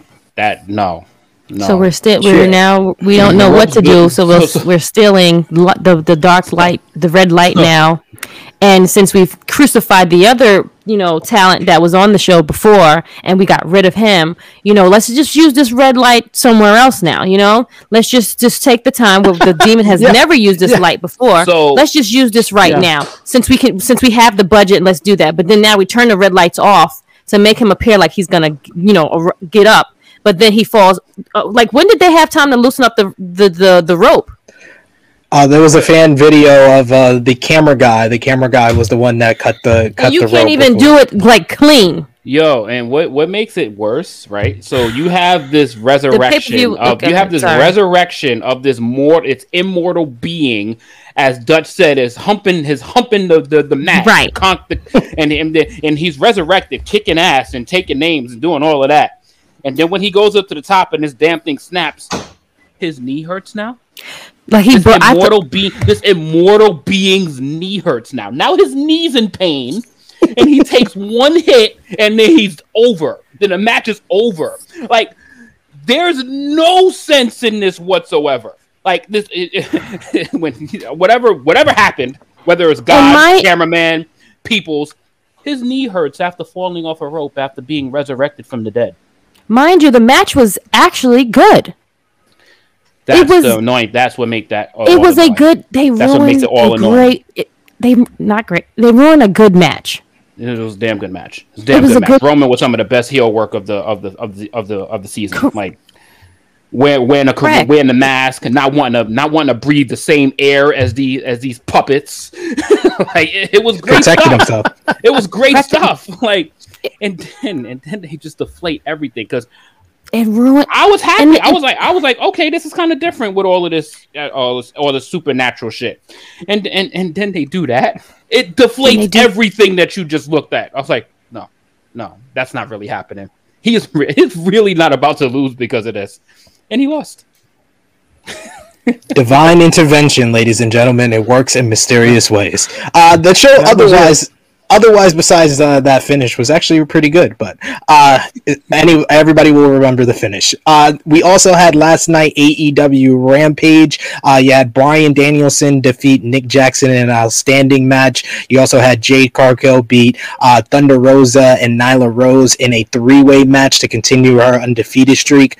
Orange Cassidy defeated Jack Evans in a hair versus hair match, and AEW announced uh, the participants for the Casino Ladder match this Wednesday on Dynamite's second uh, anniversary show. It's going to be Jon Moxley, Miro, Orange Cassidy, Matt Hardy, Lance Archer, Andrade El Idolo, and a Joker. So the uh, mysterious Joker card will appear. So we've been hearing people like Hangman Page, maybe Buddy Matthews, maybe another debut might be in this casino ladder match. But I do want to ask Dutch, you've been dealing with because I, I I talked to the Sportskeeda Wrestling powers that be and made us start watching AEW Rampage. What's been your your biggest positive and your biggest negative about watching All Elite Wrestling? Well, the biggest positive is it's new, and they have a clean slate in front of them. But that clean slate is being filled in. You know, they're not immune to making mistakes too. Like last week, that two-hour special, and I complained about it last week. Every match Yes. was kind of the same. I mean, and nobody really advanced. And and Adam Cole was their newest uh, addition. They didn't really even protect him that well. And this week he beat. Did he beat uh, Jungle Boy? Yeah, he beat Dunk Jungle Boy on Dynamite. But it's, I guess it was a good match. But I don't know what that proves. Tell you the truth, I don't know. But I think AEW is running on just star power right now. Is what they're running on. And how long can you just run on star power? And uh, when it gets to, they have to really tell the story. Can they do that? They've been in business how long? Two years. Yes, two years. And uh, I think this pandemic may have helped them, to tell you the truth, because it made them like center on center on themselves instead of crowds and all this. But they need crowds. I got that. But uh, it's still the the the jury is still out on AEW and whether they can uh, uh, bring numbers to the to the TV station and and make money. They're making money right now because they have to without with, with, all the syndication money coming in. I'm, I'm sure, and I hear they're offering money comparable to what uh, WWE is paying. So good for them, and it's great for the wrestler because now they have another place. If if they're a quality uh, a quality wrestler, they have another place that they they can go to. So, but if you look at WWE now, it looks like a, a lot like just a WWE roster. If you look at AEW right now, It, it's it's getting boisterous with the size, definitely comparable to uh, WWE as far as the the amount of stars that they got. Uh, we also had AEW Dynamite this week. They did 1.152 million viewers this week, a 0.45 in the 18 to 49 demo. They were number one in on cable again this week. One of the best episodes of the year, honestly, with the Brodie Lee tribute in Rochester, New York, main evented by Sammy Guevara defeating God's favorite champion Miro to win the TNT Championship in a special moment. The title that Brodie Lee most re- represents in the main event, and Sammy Guevara with a good babyface underdog win. Adam Cole defeated Jungle Boy, like we just mentioned, in an excellent opener to the show. You also had MJF was confronted by Darby Allin to set up a rivalry between two of the four pillars of AEW. Cody Rhodes and Lee Johnson defeated uh, Dante Martin and Matt Sydal in a good tag team match. But what took the story there was the post match with Arn Anderson cutting one hell of a promo, Dutch, where he he had a an analogy where he said that Cody is the type of guy that gets carjacked and he lets the person take his car and he says, "Please don't hurt me." While Arn Anderson is the type of person that when the guy tries to carjack him, he pulls out his Glock and he and he splatters his brain his brains all over the pavement. So yes, we have this meme right here, Glock Anderson here, uh, and. Anna Anna Jay and Tay Conti uh, beat the Bunny and Penelope Ford. We That's a whole had- bunch of them. Oh, that's the that's the best one. Yep, that's one of the This best shit- ones they right made there. a video game stunt about this shit too, where they the new the pro wrestler. sorry, I have to. Fire Pro Wrestling, yeah, with uh, Glock Anderson pulling it out. Yes. Yeah. Uh, we we also had Orange Cassidy and the Dark Order defeat the HFO in a 16 man tag team match. is he a no that- limit soldier? Yes. Uh, that gave us a great emotional moment with Brodie Lee Jr. as well as Amanda Humer, Huber, Mrs. Brodie Lee, reuniting the Dark Order after weeks of dissension. So great moment, great show from top to bottom. What was your thoughts on the jo- on the show, Top Guy JJ? Um, it was a it was a solid show, but I Yeah, not great, but it's a- yeah, yeah. I wasn't a I mean, fan. I like that. I like that. It was a solid show. It wasn't. I wasn't a fan. I wasn't a fan of seeing like forty-two guys in three matches. Like th- it was like the most convoluted, congested card in a long time for AEW. Now I get why because they did the tribute to Brodie Lee. I get that. I get it. But us like they had like a like an eight man tag followed by a sixteen man tag with a tag match before that. I'm like, what the hell is There, all of this? there wasn't an eight man tag. whatever it felt like i it felt like i saw like 30 people in three matches like it, it, it was just so congested i was like this is much this is too much and, and and then i love the ending because everybody knows i'm a big fan of sammy guevara so the fact that i was i was super excited to see sammy guevara defeat miro in a straight up match to become TNT champion. I, I mean, I was pulling for Sammy the entire time. I picked Sammy on every poll I was available. Sammy's my guy. But everything in between that was like, oof, oof, I can't, I can't. This is not. and it, the show opened great with Adam Uh. Cole and with Adam Cole and Jungle Boy. That was one of the one of the best openers AEW's had in a while. But I mean, obviously, we had Grand Slam. I don't consider that. I consider that one of the greatest matches AEW's ever had. so uh, it was a good opener, but yeah, too much shit in the middle for me. That just was like, ugh, I can't, I can't fuck with it this week. Well, I'm just going by consensus. Consensus said it was one of the best shows of the year. I thought it was one of the best shows of the year. And Jimmy, who's the biggest critic of uh, AEW, also agreed it was one of the better shows of the year. But everyone's entitled to their opinion. Did opinion. he really? Yeah. Wow, I'm disappointed in Jimmy.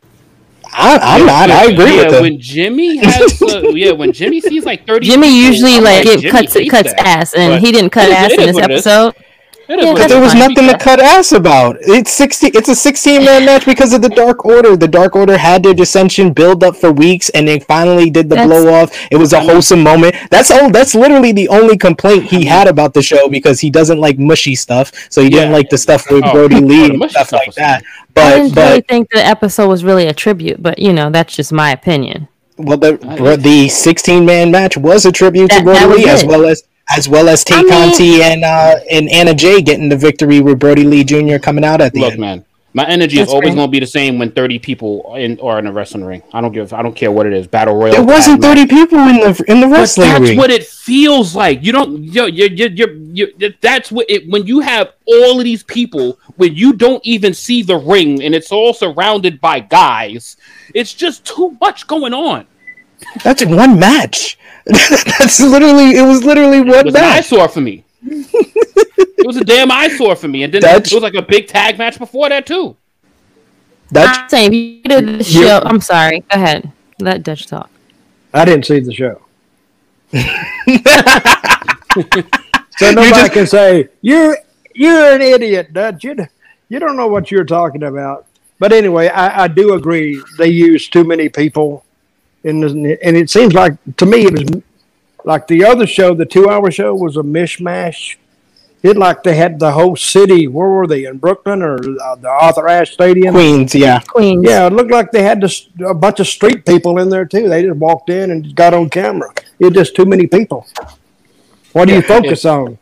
I did I did agree with you there because there was only one there was only one singles match on that Rampage Grand Slam. Like like this I, I don't agree with this with Dynamite because they was just a 16 man tournament that had way too many people out there. But I do agree Grand Ram, Rampage Grand Slam had uh, four uh, four on four, a two on two, a three on three, another two on two. That's too many. If one if one match has a lot of guys, I don't really mind that much. But we also missed WWE Raw, which did uh, 1.7 million viewers. They had Big E defeat Bobby Lashley in a steel cage main event to retain the WWE Championship. Bobby Lashley also uh, reunited with Cedric Alexander and Shelton Benjamin in the Hurt Business. Damian Only for MVP to not to be there. Make it make sense, people. MVP is injured. He just had knee surgery. Okay, go ahead, finish. I'm, I'm just saying. you said it. Damian Priest beat Sheamus in a no DQ, no countout match to retain the United States Championship. AJ Styles beat uh, Riddle in a very good uh, encounter, and Charlotte Flair beat Doudrop to retain the Raw Women's Championship. Dutch, I know Wow. you are very close friends with uh, Big E. What's your thoughts on Big E becoming the WWE Champion? Well, it took him 10 years to get there, a lot of hard work, and I really, really like Big E because he's the type of guy that will go out there and he'll work for it. And he's worked, and he's not, he's a great guy, easy to get along with, even when he's, I mean, even when he disagrees with you. I mean, it's, it's not a big contest, but he, he'll work with you, or not, not me, but his opponents, I've seen him do it. And he works for the match instead of for himself and it paid off for him. I'm glad to see him in the position he's in right now. Couldn't have happened to a better guy or a more deserving guy. I like him a lot. Absolutely. And Chrissy, what was your thoughts on uh, this week's Raw with uh, Bobby Lashley and Big E's steel cage main event? I thought it was really, really good. Again, my only issue was if MVP is injured, which he is, fine, great, understand it. Why did we break this faction up in the first place? Who advocated for not breaking them up to put them back together Why he's not champion? The whole like I've been saying this all day. Make it make sense, people. Like it's not making sense. Chrissy, have, I, have I ever told you you're my role model? Um, truly here, Romeo just saying. Asking, asking Dutch. Uh, can I ask what does Dutch think about wrestlers threatening to murder each other, as Goldberg did this past Monday, saying that if he's lucky, he will kill Lashley? What do you think, Dutch? Oh my god. Oh, that, that is just too. Christ. Years ago, when I was young, I told a guy I was going to kill him. They stopped the interview. They said, "Don't say you're going to kill him." They said, "We don't need that." And everybody knows you're not going to kill him. Don't they have laws against killing people? I mean, you can't go out there and you can say, "I can, I will destroy you, or I will annihilate you, or take you apart." But that murdering people—that's a bad word anyway, and he shouldn't have used it, and I don't like it. Why are Yeah, still we- making this whole thing though? Why is Goldberg still in the picture? Please. Because Bobby. Lashley attacked his dad, uh, his son. Oh my god. Okay. I'm just I'm just giving the facts. That's what I'm here for. Um, NXT 2.0 had Raquel Gonzalez beat Franky Monet to retain the T- the NXT Women's Championship. She was then attacked by Toxic Attraction with Mandy Rose standing tall. You also had the Index Honeymoon with Dexter Lumis having a lot of protection. That's all I have to say about NXT. Uh, Impact on AXS TV had Eddie Edwards defeat uh, W Morrissey in a street fight uh, main event. After the match, Moose destroyed uh, Eddie Edwards with the steel chair several times, while Morrissey held his wife Alisha to watch his destruction. You also had Christopher Daniels make his return to Impact Wrestling in ring return against uh, Madman Fulton, and Trey Miguel defeated Alex Zayne and Laredo Kid in a fun opener to advance in the X Division tournament. Question for you, Dutch: How was your like? What was the kind of your your overall? What do you think your your biggest contribution was to your time in Impact Wrestling when you were a part of Creative? Uh, the girls division. I created that. Nobody else wanted them. Nice. Vince Russo didn't want them. Jeff Jarrett didn't want them. I said, guys, you know, what's the deal? And they kept saying, well, can we get enough girls? Uh, I said, well, there's, there's 300 million people in the country, and 150 million of them are women. I think we could find 12 that we could put on uh, put on the show, and they never agreed to it. And I said, "What what's it going to hurt?" I said, "If we don't listen," I said, "Guys, we're not marrying them. We're not getting married. We're just dating them. And if we don't like them, don't bring them back." And then after we started using them, I brought Kong in, which was one of the most amazing talents I've ever seen. Yes. And I said, "Don't you go off your feet." I used the Abdullah the Butcher uh, analogy with her. Not mm-hmm. just anybody, not a 125 pound girl is going to knock you down. Right. Do not go off your feet. And she got over. And then the girls, every time we had a girl segment on Impact TV, it was always one of the, if not the top one, the next to it. Gail Kim and Kong, when we put them in a main event, we were 10 years ahead of WWE at the time. When we put them in the main event, they did a 1.45. If it had been a four six, it would have been a, uh, a, a 3.5, which was the highest rating ever at Impact. And they did their job. And I, I think the girls' division was the best. That's why a lot of people watched it because of just the girls' division, I think. I agree. I, like Awesome Kong and Gail Kim was like one of the best women's rivalries of all time. Yep. So thank you for that, Dutch. Absolutely. Props well, to you for, for keeping they did the work up, for resurrecting that division with us to now be one of the best in, in Impact Wrestling right now. Mm-hmm. Yes. So and yeah, but I, I was trying to sell an all girl show at the time, and I was talking to one of the. Uh, top guys at Spike at the time. It's Paramount now. And he said, Do you think a girl show would go? I said, Brother, they keep talking about this elusive 18 to 32 uh, year old male market. I said, Don't you think the quickest, fastest way to get that market is to have 18 to maybe 25 year old half naked females? on TV, don't you think they would watch that? I mean, that's what I would. That would be the first thing I'd think of. And but you do girls wrestling with purpose. You have angles and you have titles, and you do it just like a, a guy show, except you just do it with women. And that's what I hate about uh, WWE. lot of those girls' matches are very short. They might go two minutes, three minutes. That's just to say, I don't know. Maybe that's to say, well, we're diversified. It's our diversity uh, addition to everything that's going on. They'll put them on, but they won't put them on as long as they should have, because some of those girls are very talented. So I wouldn't over. If I was WWE, I wouldn't overlook that. Yeah, they they they do a lot, and it's definitely better than what it used to be in WWE. But they can definitely do more, and you know, you what they did in TNA with you in charge with the women's division kind of was the predecessor to what they what they uh, went on to do in WWE. Uh, we got WWE news to go over. Fightful Select released a detailed report about the relationship between WWE and the USA Network. With the WWE draft looming, talent was not clued in too much. WWE sources did confirm to Fightful weeks ago that they were working with uh, both Fox and USA Network directly to make sure all parties were satisfied. It's actually been reported that Fox uh, requested Charlotte Flair to be on SmackDown as far as the USA side of the WWE deal, contacts at USA did express counter concerns, so to speak, to some at Fox being under the impression that their platform was used to promote Peacock so heavily. A source we uh, that Fightful spoke to at the USA Network, pointing to the Hell in a Cell matches that both aired on Fox and USA Network surrounding the pay per view as it as a look at some of the posturing between the two networks. NXT was also a point heavily talked about. Andrew Zarian of the Mat Men podcast collaborated with Fightful for the story and noted that he'd heard that USA Network responded favorably to NXT 2.0 and many of the changes put forward. Another person that works at USA Network pointed out the massive jump in in viewership for NXT 2.0.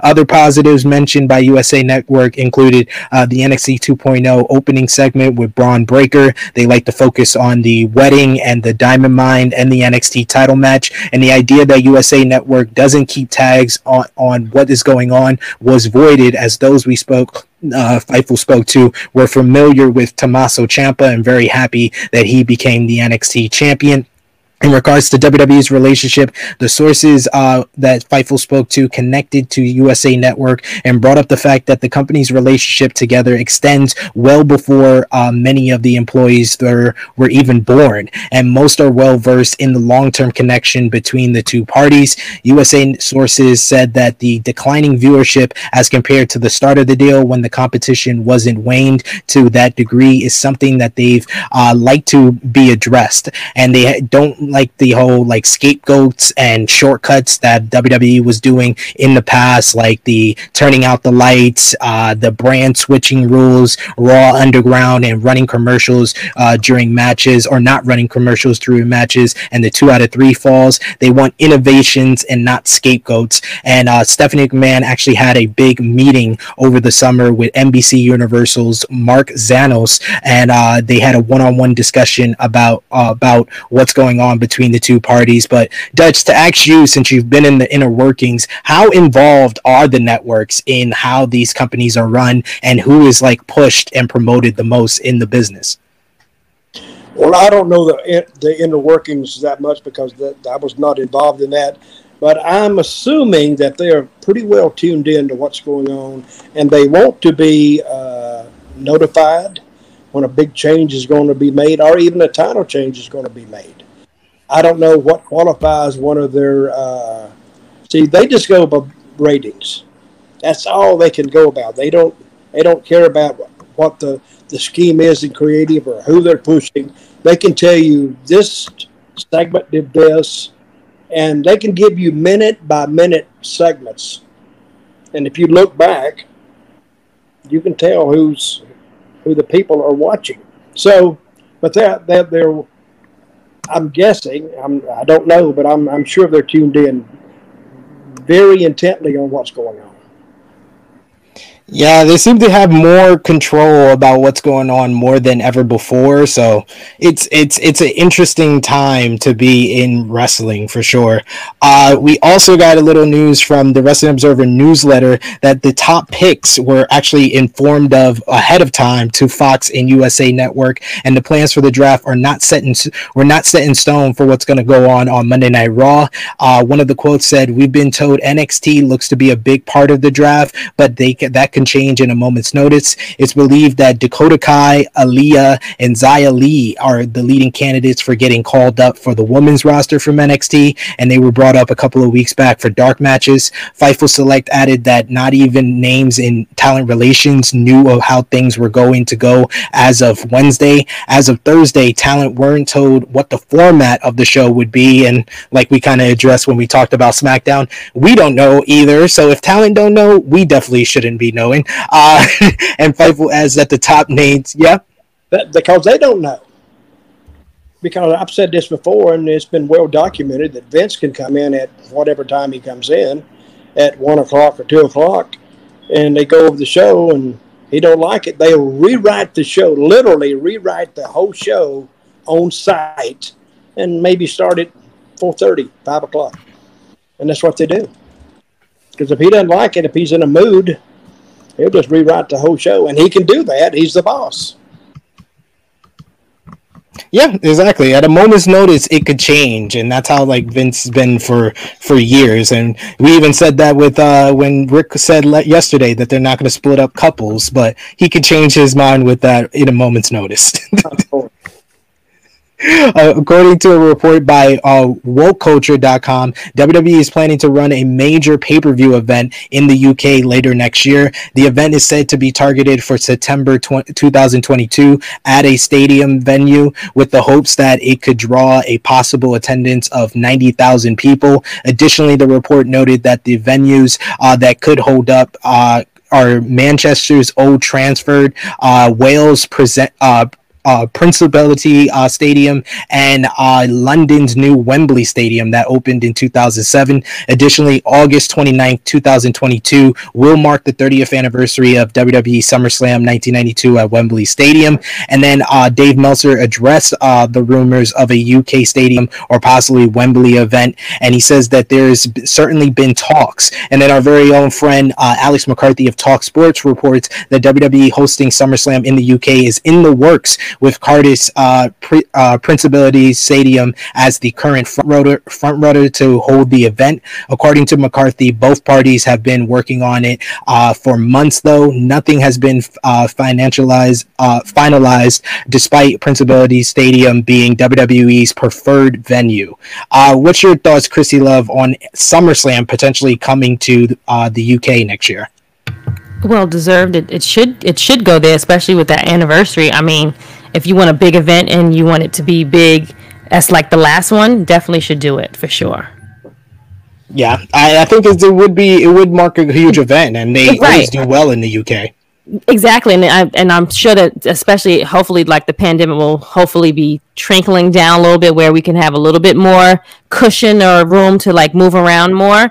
And I, I think they would love for for them to come over there and, and do that big stadium and draw the crowd. But hell, have more people from over here be able to fly over there and, and you know see that show in that type of atmosphere. You know. Yeah, and they definitely always bring a, a interesting and unique atmosphere. Uh, Dutch, do you have any stories of working in the UK and what's like been your best crowd that you've been in front of over there? Uh, well, when I was over there, they that was during their downtime, so they were kind of they were kind of full, but they were you, you could still see seats. So, what surprised me about England is their breakfast. That's what I noticed. They serve baked beans for breakfast. I said, "What kind of what is the hell is this? Baked beans for breakfast?" And that's what they do. Uh, I, I, really enjoyed my time in England. Uh, I didn't like London too much because it's too crowded. And, but Wales is beautiful. Uh, Ireland is beautiful. Scotland is beautiful. The most beautiful place over there in Europe I found was France, out in the country in France. Beautiful. Yeah one time, I, I one story. We had an afternoon show, a night show, and uh, or maybe, but I was in three towns. I was in Spain, France, and Italy, all in the same day. Worked worked all of them in the same day. So, and you would fly in on that private plane and do the show, fly to the next one, do it, and fly to the next one. So, but I enjoyed my time there always always loud over there and always a great crowd. So it should be interesting if we're going to get a, a pay-per-view finally back in the uk next year. Uh, according to wrestling inc alexa bliss is supposed to be taking time off from television. It's unknown when or why that will happen but per a, report from uh, pw insider it seems that she's been r- written off and scheduled to undergo sinus surgery. It's unknown exactly how long she is expected to be out but uh, that's kind of what the the angle was at the end of Extreme Rules match where Lily was torn apart. It was to kind of write her off for a few months. What's been your thoughts on the Alexa Bliss character, and what do you think about her taking time off, Top Guy JJ? um, the Alexa Bliss character, I'm not really the biggest fan of it. Obviously, complete complete plug of another guy that we can't wait to see back on TV again. But um, her her her her dialogue with Charlotte over the past couple of weeks, I, I enjoyed. I you know it was okay. Um, sinus surgery. That's about if that that's true. That that's like three to four months that she's going to be away easily because usually it's that's a twelve week surgery. So that because that shit requires you got to be face planted on the ground. You can't. You got to be fuck. You got to be looking straight. You got to your head got to be implanted for hours at a time. Yeah, she's not going to be ready for any ring competition anytime soon if that's the case.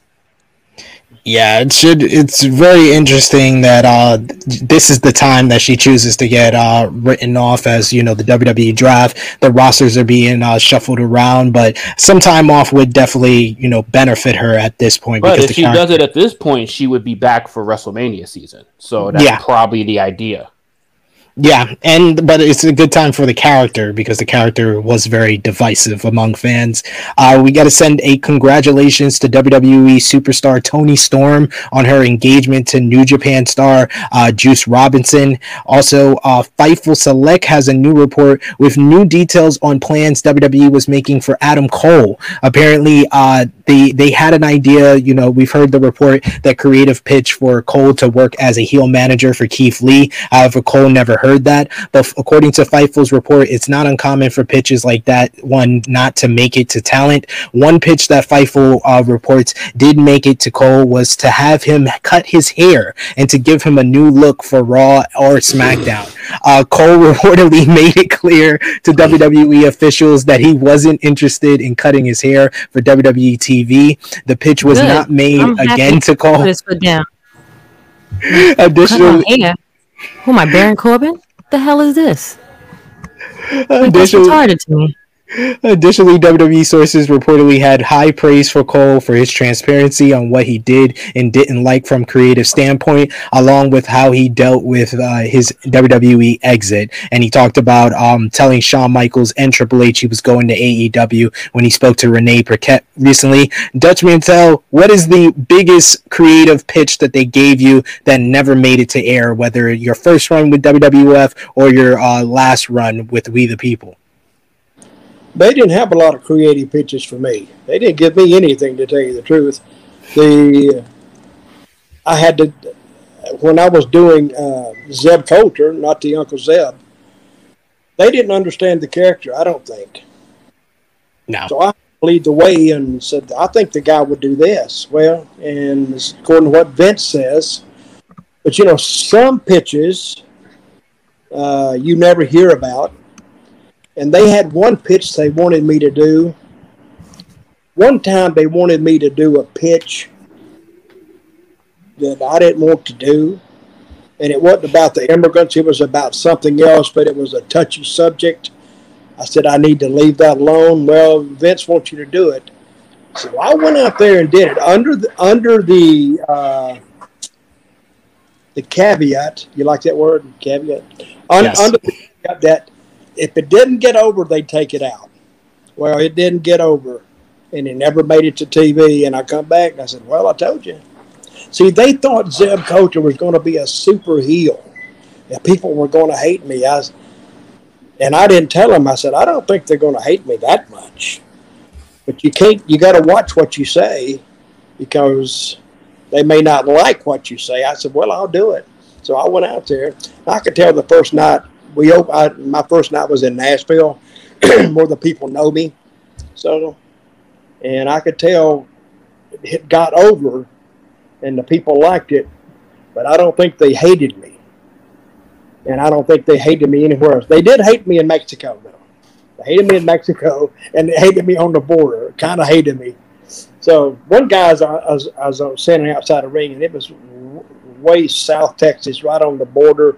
And some guy said, To you, SOB, I'm gonna kill you. And you don't you don't ever see WWE fans saying that. So I went to the back and I told the security guy, I said, Man, you need to be out here with me. And I said, told him what he said. He said, Oh, he ain't gonna do nothing. I said, Brother, please. I'm trying to tell you, if I get hurt out there, you're the first one I'm gonna sue. I'm gonna sue the company and you. So then he went out there the next night and they were doing it. One guy wanted to come over the railing at me. So if he'd have come over the railing with me, he could have beat the crap out of me. Jack may have helped me. But then when the guy heard him, he said, Yeah, you're right. He said, I've never heard him that way. I said, Well, I'm just trying to tell you. But you got to watch that heat. And when you talk about, and all of y'all have heard heat. Yeah. But heat in the olden days was real. They would attack you. Now it's more or less, you know, kids and stuff, they won't do it too much. But back in the old days, and you can tell when people were serious, or sometimes you wouldn't know it till they right on top of you. So it was a kind of a taking your health in your hands sometimes when you went to the ring, especially in Puerto Rico and down south. Crazy. A follow up question for that uh, that actually comes from our friend uh, Pat. What uh, what were kind of kind of to put the two things together as far as like pitches and then the Mexicans? Uh, you you had your whole alliance with Alberto uh, Del Rio, which yep. was Mex America. What what was supposed to be the plan there when they put you guys together? It was Vince's idea. It never made sense to me because I didn't tell him it didn't make sense. But Alberto Del Rio was, I hated him. So all of a sudden I disappear and then he comes back and we're together made absolutely no sense. So I tried to put some sense to it to let it look like that me and Jack were working this big scam to get even with Alberto Del Rio, but they didn't want to hear it. And then I heard one day, well, they're going to write you off TV and uh, we're going to figure out something. But by that time, it was kind of too late. You know, Jack had went somewhere else or he was going another deal, and they figured it was too late to put us back together. So, and this was 2000, I think, 16, and I finished up there, and I went to work with uh, TNA Wrestling from then on out. So, the not every idea they give you is going to work, and especially when they get away from that original idea, and then try to piece it back together. They just didn't want to do it, I guess, and they didn't.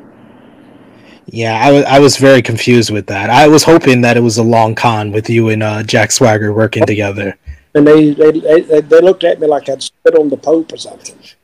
Don't make sense to them, you know. Like Chrissy says, make it make sense. I was trying to make it make sense. They didn't want to hear it. I think they do that a lot now. They don't want to make it Appreciate your brutal honesty on that angle there, sir.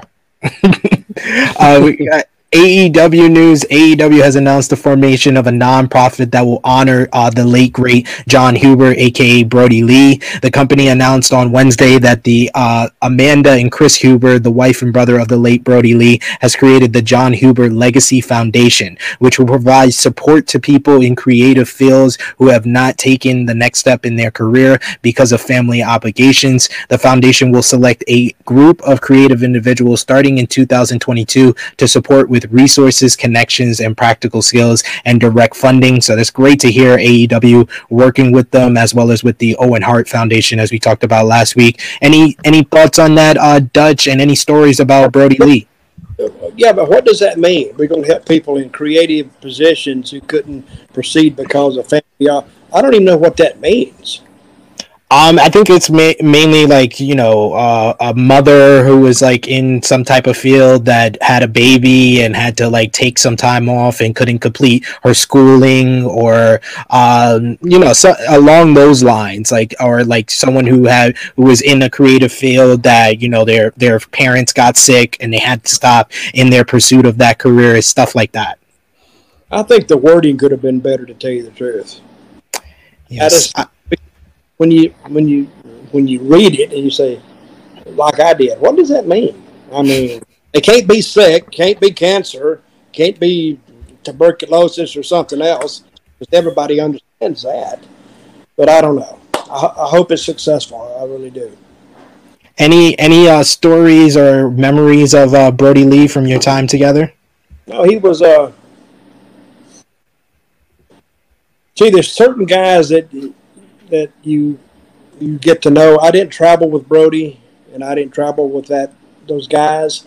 I I did most of my traveling with Jack, so I didn't really get to know them. And since I don't drink, and I don't party, and I'm hell older than water, I didn't go out to bars, so I didn't really know them that well. I just met them at like Chrissy she mentioned in catering. I just talked to them in catering, and. Uh, and I've explained that he did sit down with me one day and just he said, I just want to pick your brain.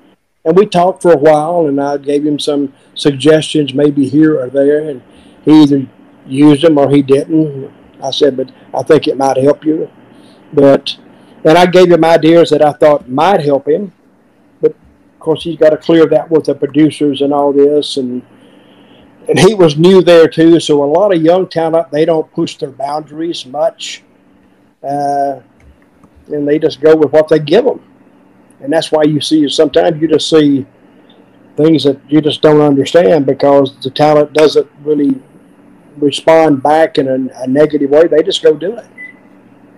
because if you if you kind of refuse or you have a negative attitude about something, that goes back to the boss, and it could be a could be a not a good entry point, could be an exit point because they don't want to hear no, they want to hear go and do it. I don't blame them in some ways, but if uh, if a guy's got a good point, you need to hear him out.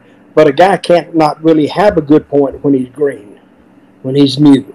So you just got to go, and they call it run the play. We call the play, run the play. Okay. It's almost if you break it down to football, you say 32 power right on two. The left guard says, "No, wait a minute, I don't want to do that. Wait a minute, just do, just do, just run the play. Is all we asking you to do." So Yep. that's what you do. Before we we're gonna wrap things up with a couple of late uh, news notes. I know Chrissy Love, you gotta run, you got a family obligation, so please let the people know where they can find you. Well, first of all, uh, very much of a wonderful meeting you, Mr. Dutch. Um, I wish I had more time with you, but it was a pleasure. I'm sure you'll be back again. Um, but other than that, guys, you can follow me on IG and Twitter. I am here. It is Chrissy Love underscore just Miss Chrissy Love. You can catch me every Saturday with my good brothers here on True Heel Heat and with my good brother on Fridays for our Dark Side of the Ring review. I was just on uh, the Tuesday night of NXT show with the boys for the ladies' night episode, which was not really a ladies' night, but you know, whatever. But I had a great time with them. We had a great time. I will be back again with them again. Uh, other than that, you can just hit me up, but that's where you can find me. Thank you as always, Chrissy, and uh, I know Dutch was happy to see you because you made you made him looking at the screen this long. Very interesting. Absolutely. Thank you. Nice meeting you, Chrissy. All nice right, meeting boo. you as well. Bye, guys. See you later. Bye, Chrissy. Our final AEW notes: We got former Dallas Mavericks player uh, Satnam and Singh has signed with the company, and he will be training at the Nightmare Factory. They also have signed a full-time contract for Lio Rush, who uh, did a debut vignette, the LBO Leo, being an investor. Uh, you also had Wrestling Observer newsletter report that Kiera Hogan's deal with AEW is a per date deal. So when you see the All Elite, this person is All Elite, like we saw with Lio Rush, that means they signed a full time deal. But there's other uh, people like Kiera Hogan that are on per date deals. Uh, Bobby Fish is going to be versing uh, Sammy Guevara this Wednesday on AEW Dynamite for the TNT Championship. The Young Bucks have said they want trios titles, and then Bray Wyatt. Uh, a lot of rumors were that he was going to debut in Rochester for the eight for the Brodie Lee tribute show, but uh, among the people that Wrestling Observer and Fightful Select spoke to, that wasn't the plan for this week. And then transitioning from that to Impact News, Bryan Alvarez on Wrestling Observer Live said that the impression he has got is that Bray Wyatt is signing with Impact Wrestling instead of AEW. He said, of course, uh, Alvarez notes that uh, Wyatt was, hasn't officially signed with Impact Wrestling yet, so he could change his mind and sign with AEW, but the expectation is that he will sign with Impact. He said, and I quote, I mentioned weeks ago that I do not believe that the former Bray Wyatt is going to AEW. If you ask me, this is not confirmed because nothing is confirmed until somebody signs somewhere. The impression I have is that he is most likely to be going to Impact Wrestling. Top guy JJ, what do you think about Bray Wyatt uh, going with Impact instead of AEW right I, now? I love the move for now. I love the move for now because there's so much going on in AEW.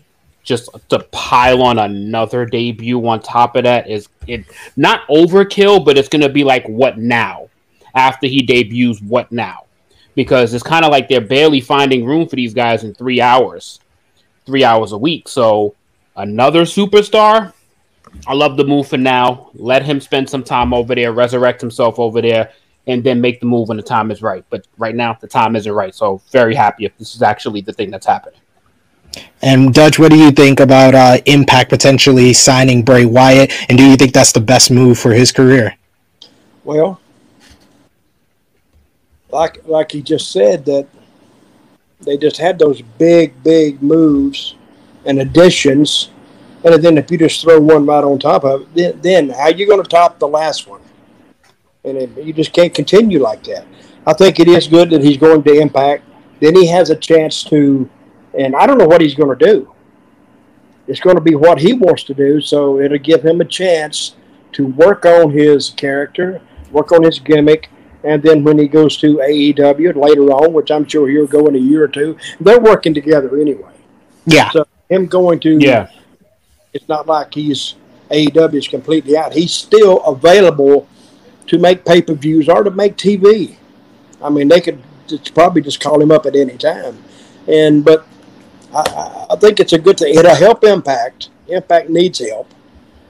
It'll help them, and it'll help. Uh, and it won't hurt AEW, but it will help Impact. For sure, and Impact has is actually getting a new championship, the Digital Media Championship, as announced on uh, Thursday's edition of Impact Wrestling. Probably the worst name for a title that I've ever heard, but it kind of looks like the A circuit AEW World. Title. There's a circuit board. That's a circuit board title. Oh my! The That is atrocious. I don't The get it. design, the design is not bad. The plates, but everything inside the plate is atrocious. Uh, bathroom title. It'd be the same. I don't. I don't get it. I don't. the Circuit board.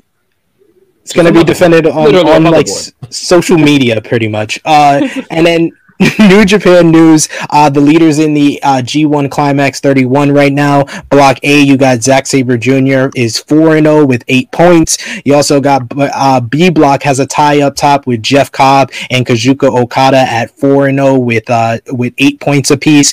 TJP turned heel and joined Will Ospreay's United Empire uh, uh, stable during the last New Japan Pro Wrestling tapings. You also got New Japan announced that Area Davari will be debuting with New Japan Pro Wrestling on their next uh, set of shows in Philadelphia. And then our other wrestling notes: uh, Trish Adora has officially signed with ROH full time, so congratulations to her. And the former Braun Strowman, Ad- Adam Scherr, is joining NBC Sports with a new gig as an analyst for the Mr. Olympia Power Arm Wrestling Championships. The former Braun Strowman took to Twitter to announce that he is an analyst full time for the event, and which takes place on October 8th and 9th in Orlando. And prior to joining WWE, Scherr was a, a competitor to strongman competitions, so it makes sense. And he's going to make his wrestling return at Free the Narrative 2 this weekend on Fight TV. So we're wrapping things up on this edition of True Heel Heat. We want to thank Dutch Mantell for joining us. Top guy JJ, do you have a final question for Dutch before we wrap things up here? I have a, a- a question, but actually a, a favor, if possible. If you could just indulge us with, with, with the final words of such a smart man, well, can I can I hold my hand over my chest and can can Yes. can, can Yes. Hey, we used to do that. I used to love it. Everybody would, whether they liked me or not, they'd always stand up. yes I'd say, "Oh, will Americans to please rise, put their hand over their chest, and in a long, clear, a loud, clear voice, say along with me, we the people. we, We the, the people. people. You got it. yes in a loud clear voice. One time, and they all stood up. So the next night, I said, I want every real Englishman to please rise. Put your hand over your heart and say, "Long live the Queen." The place exploded. So nobody knew I was going to do that except Jack. But but I got a big. I was a heel, and I got a big cheer and pop. So So I have one final question for you, Dutch. Uh, if you've been up and down the road, you've been for every promotion. you know you're interfering with my football time. You know that. I, I, I know, I know. That's why we're wrapping up. Uh, but I wanted to ask you, Yeah. what is the best rib that has been done to you, or you done to somebody else during your time in wrestling?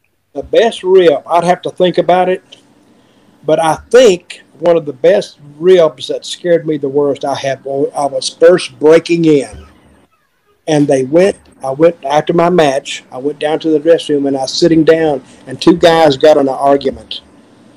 And one of them said, "Didn't I tell you to stay out of my bag?" And it was a, a Japanese guy, and he was, and they were talking back and forth. And he said, "I told you the next time I did that." And he pulled a gun out, and he aimed it at the guy. He said, "I told you." Somebody lit a firecracker and threw it under my seat.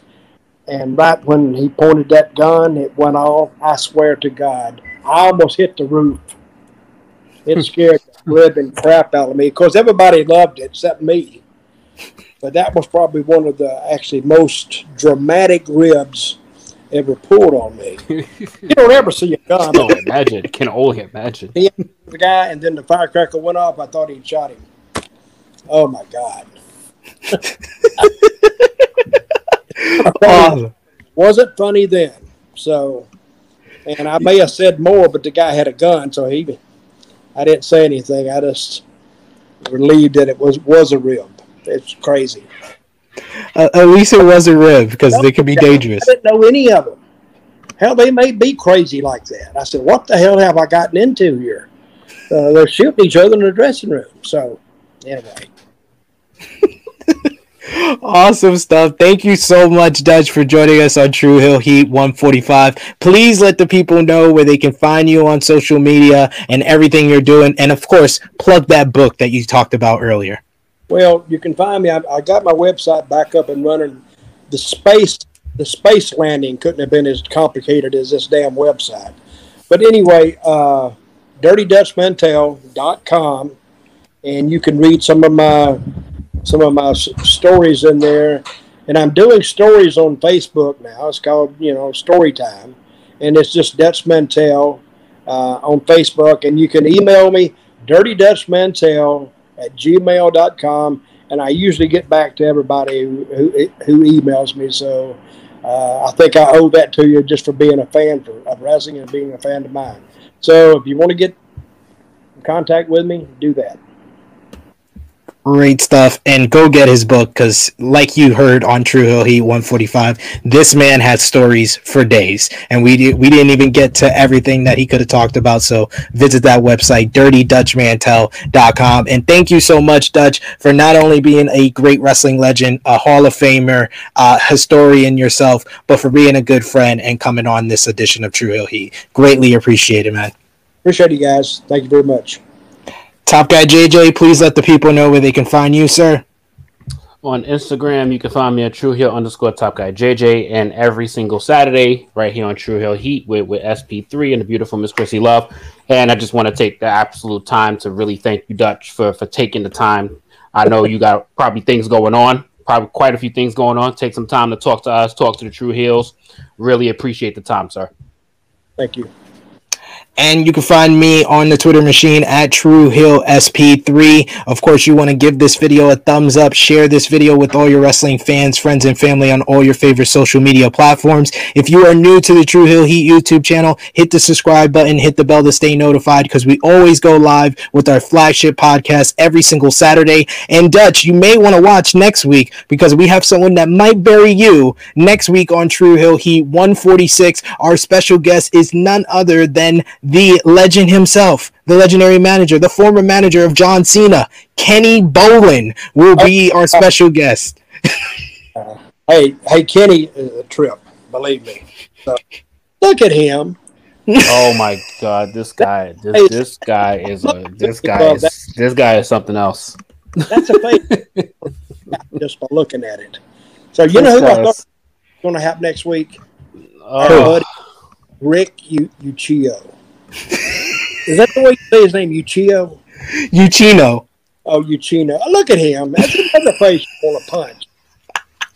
Just punch him out right away. Anyway, we love you, Rick, I guess. I'm just saying that. But hey, enjoyed the show, guys. Enjoyed it. Thank you. Yes, great time. And as always, guys, remember to like, share, comment, share, subscribe. And for Dutch Mantell, for Miss Chrissy Love, for Top Guy JJ, it is me, it is me, your True Heel Phenom SP3. This has been True Heel Heat 145, the holy heel turn. Thank you so much, Dutch Mantell. We are signing off until next time. peace out.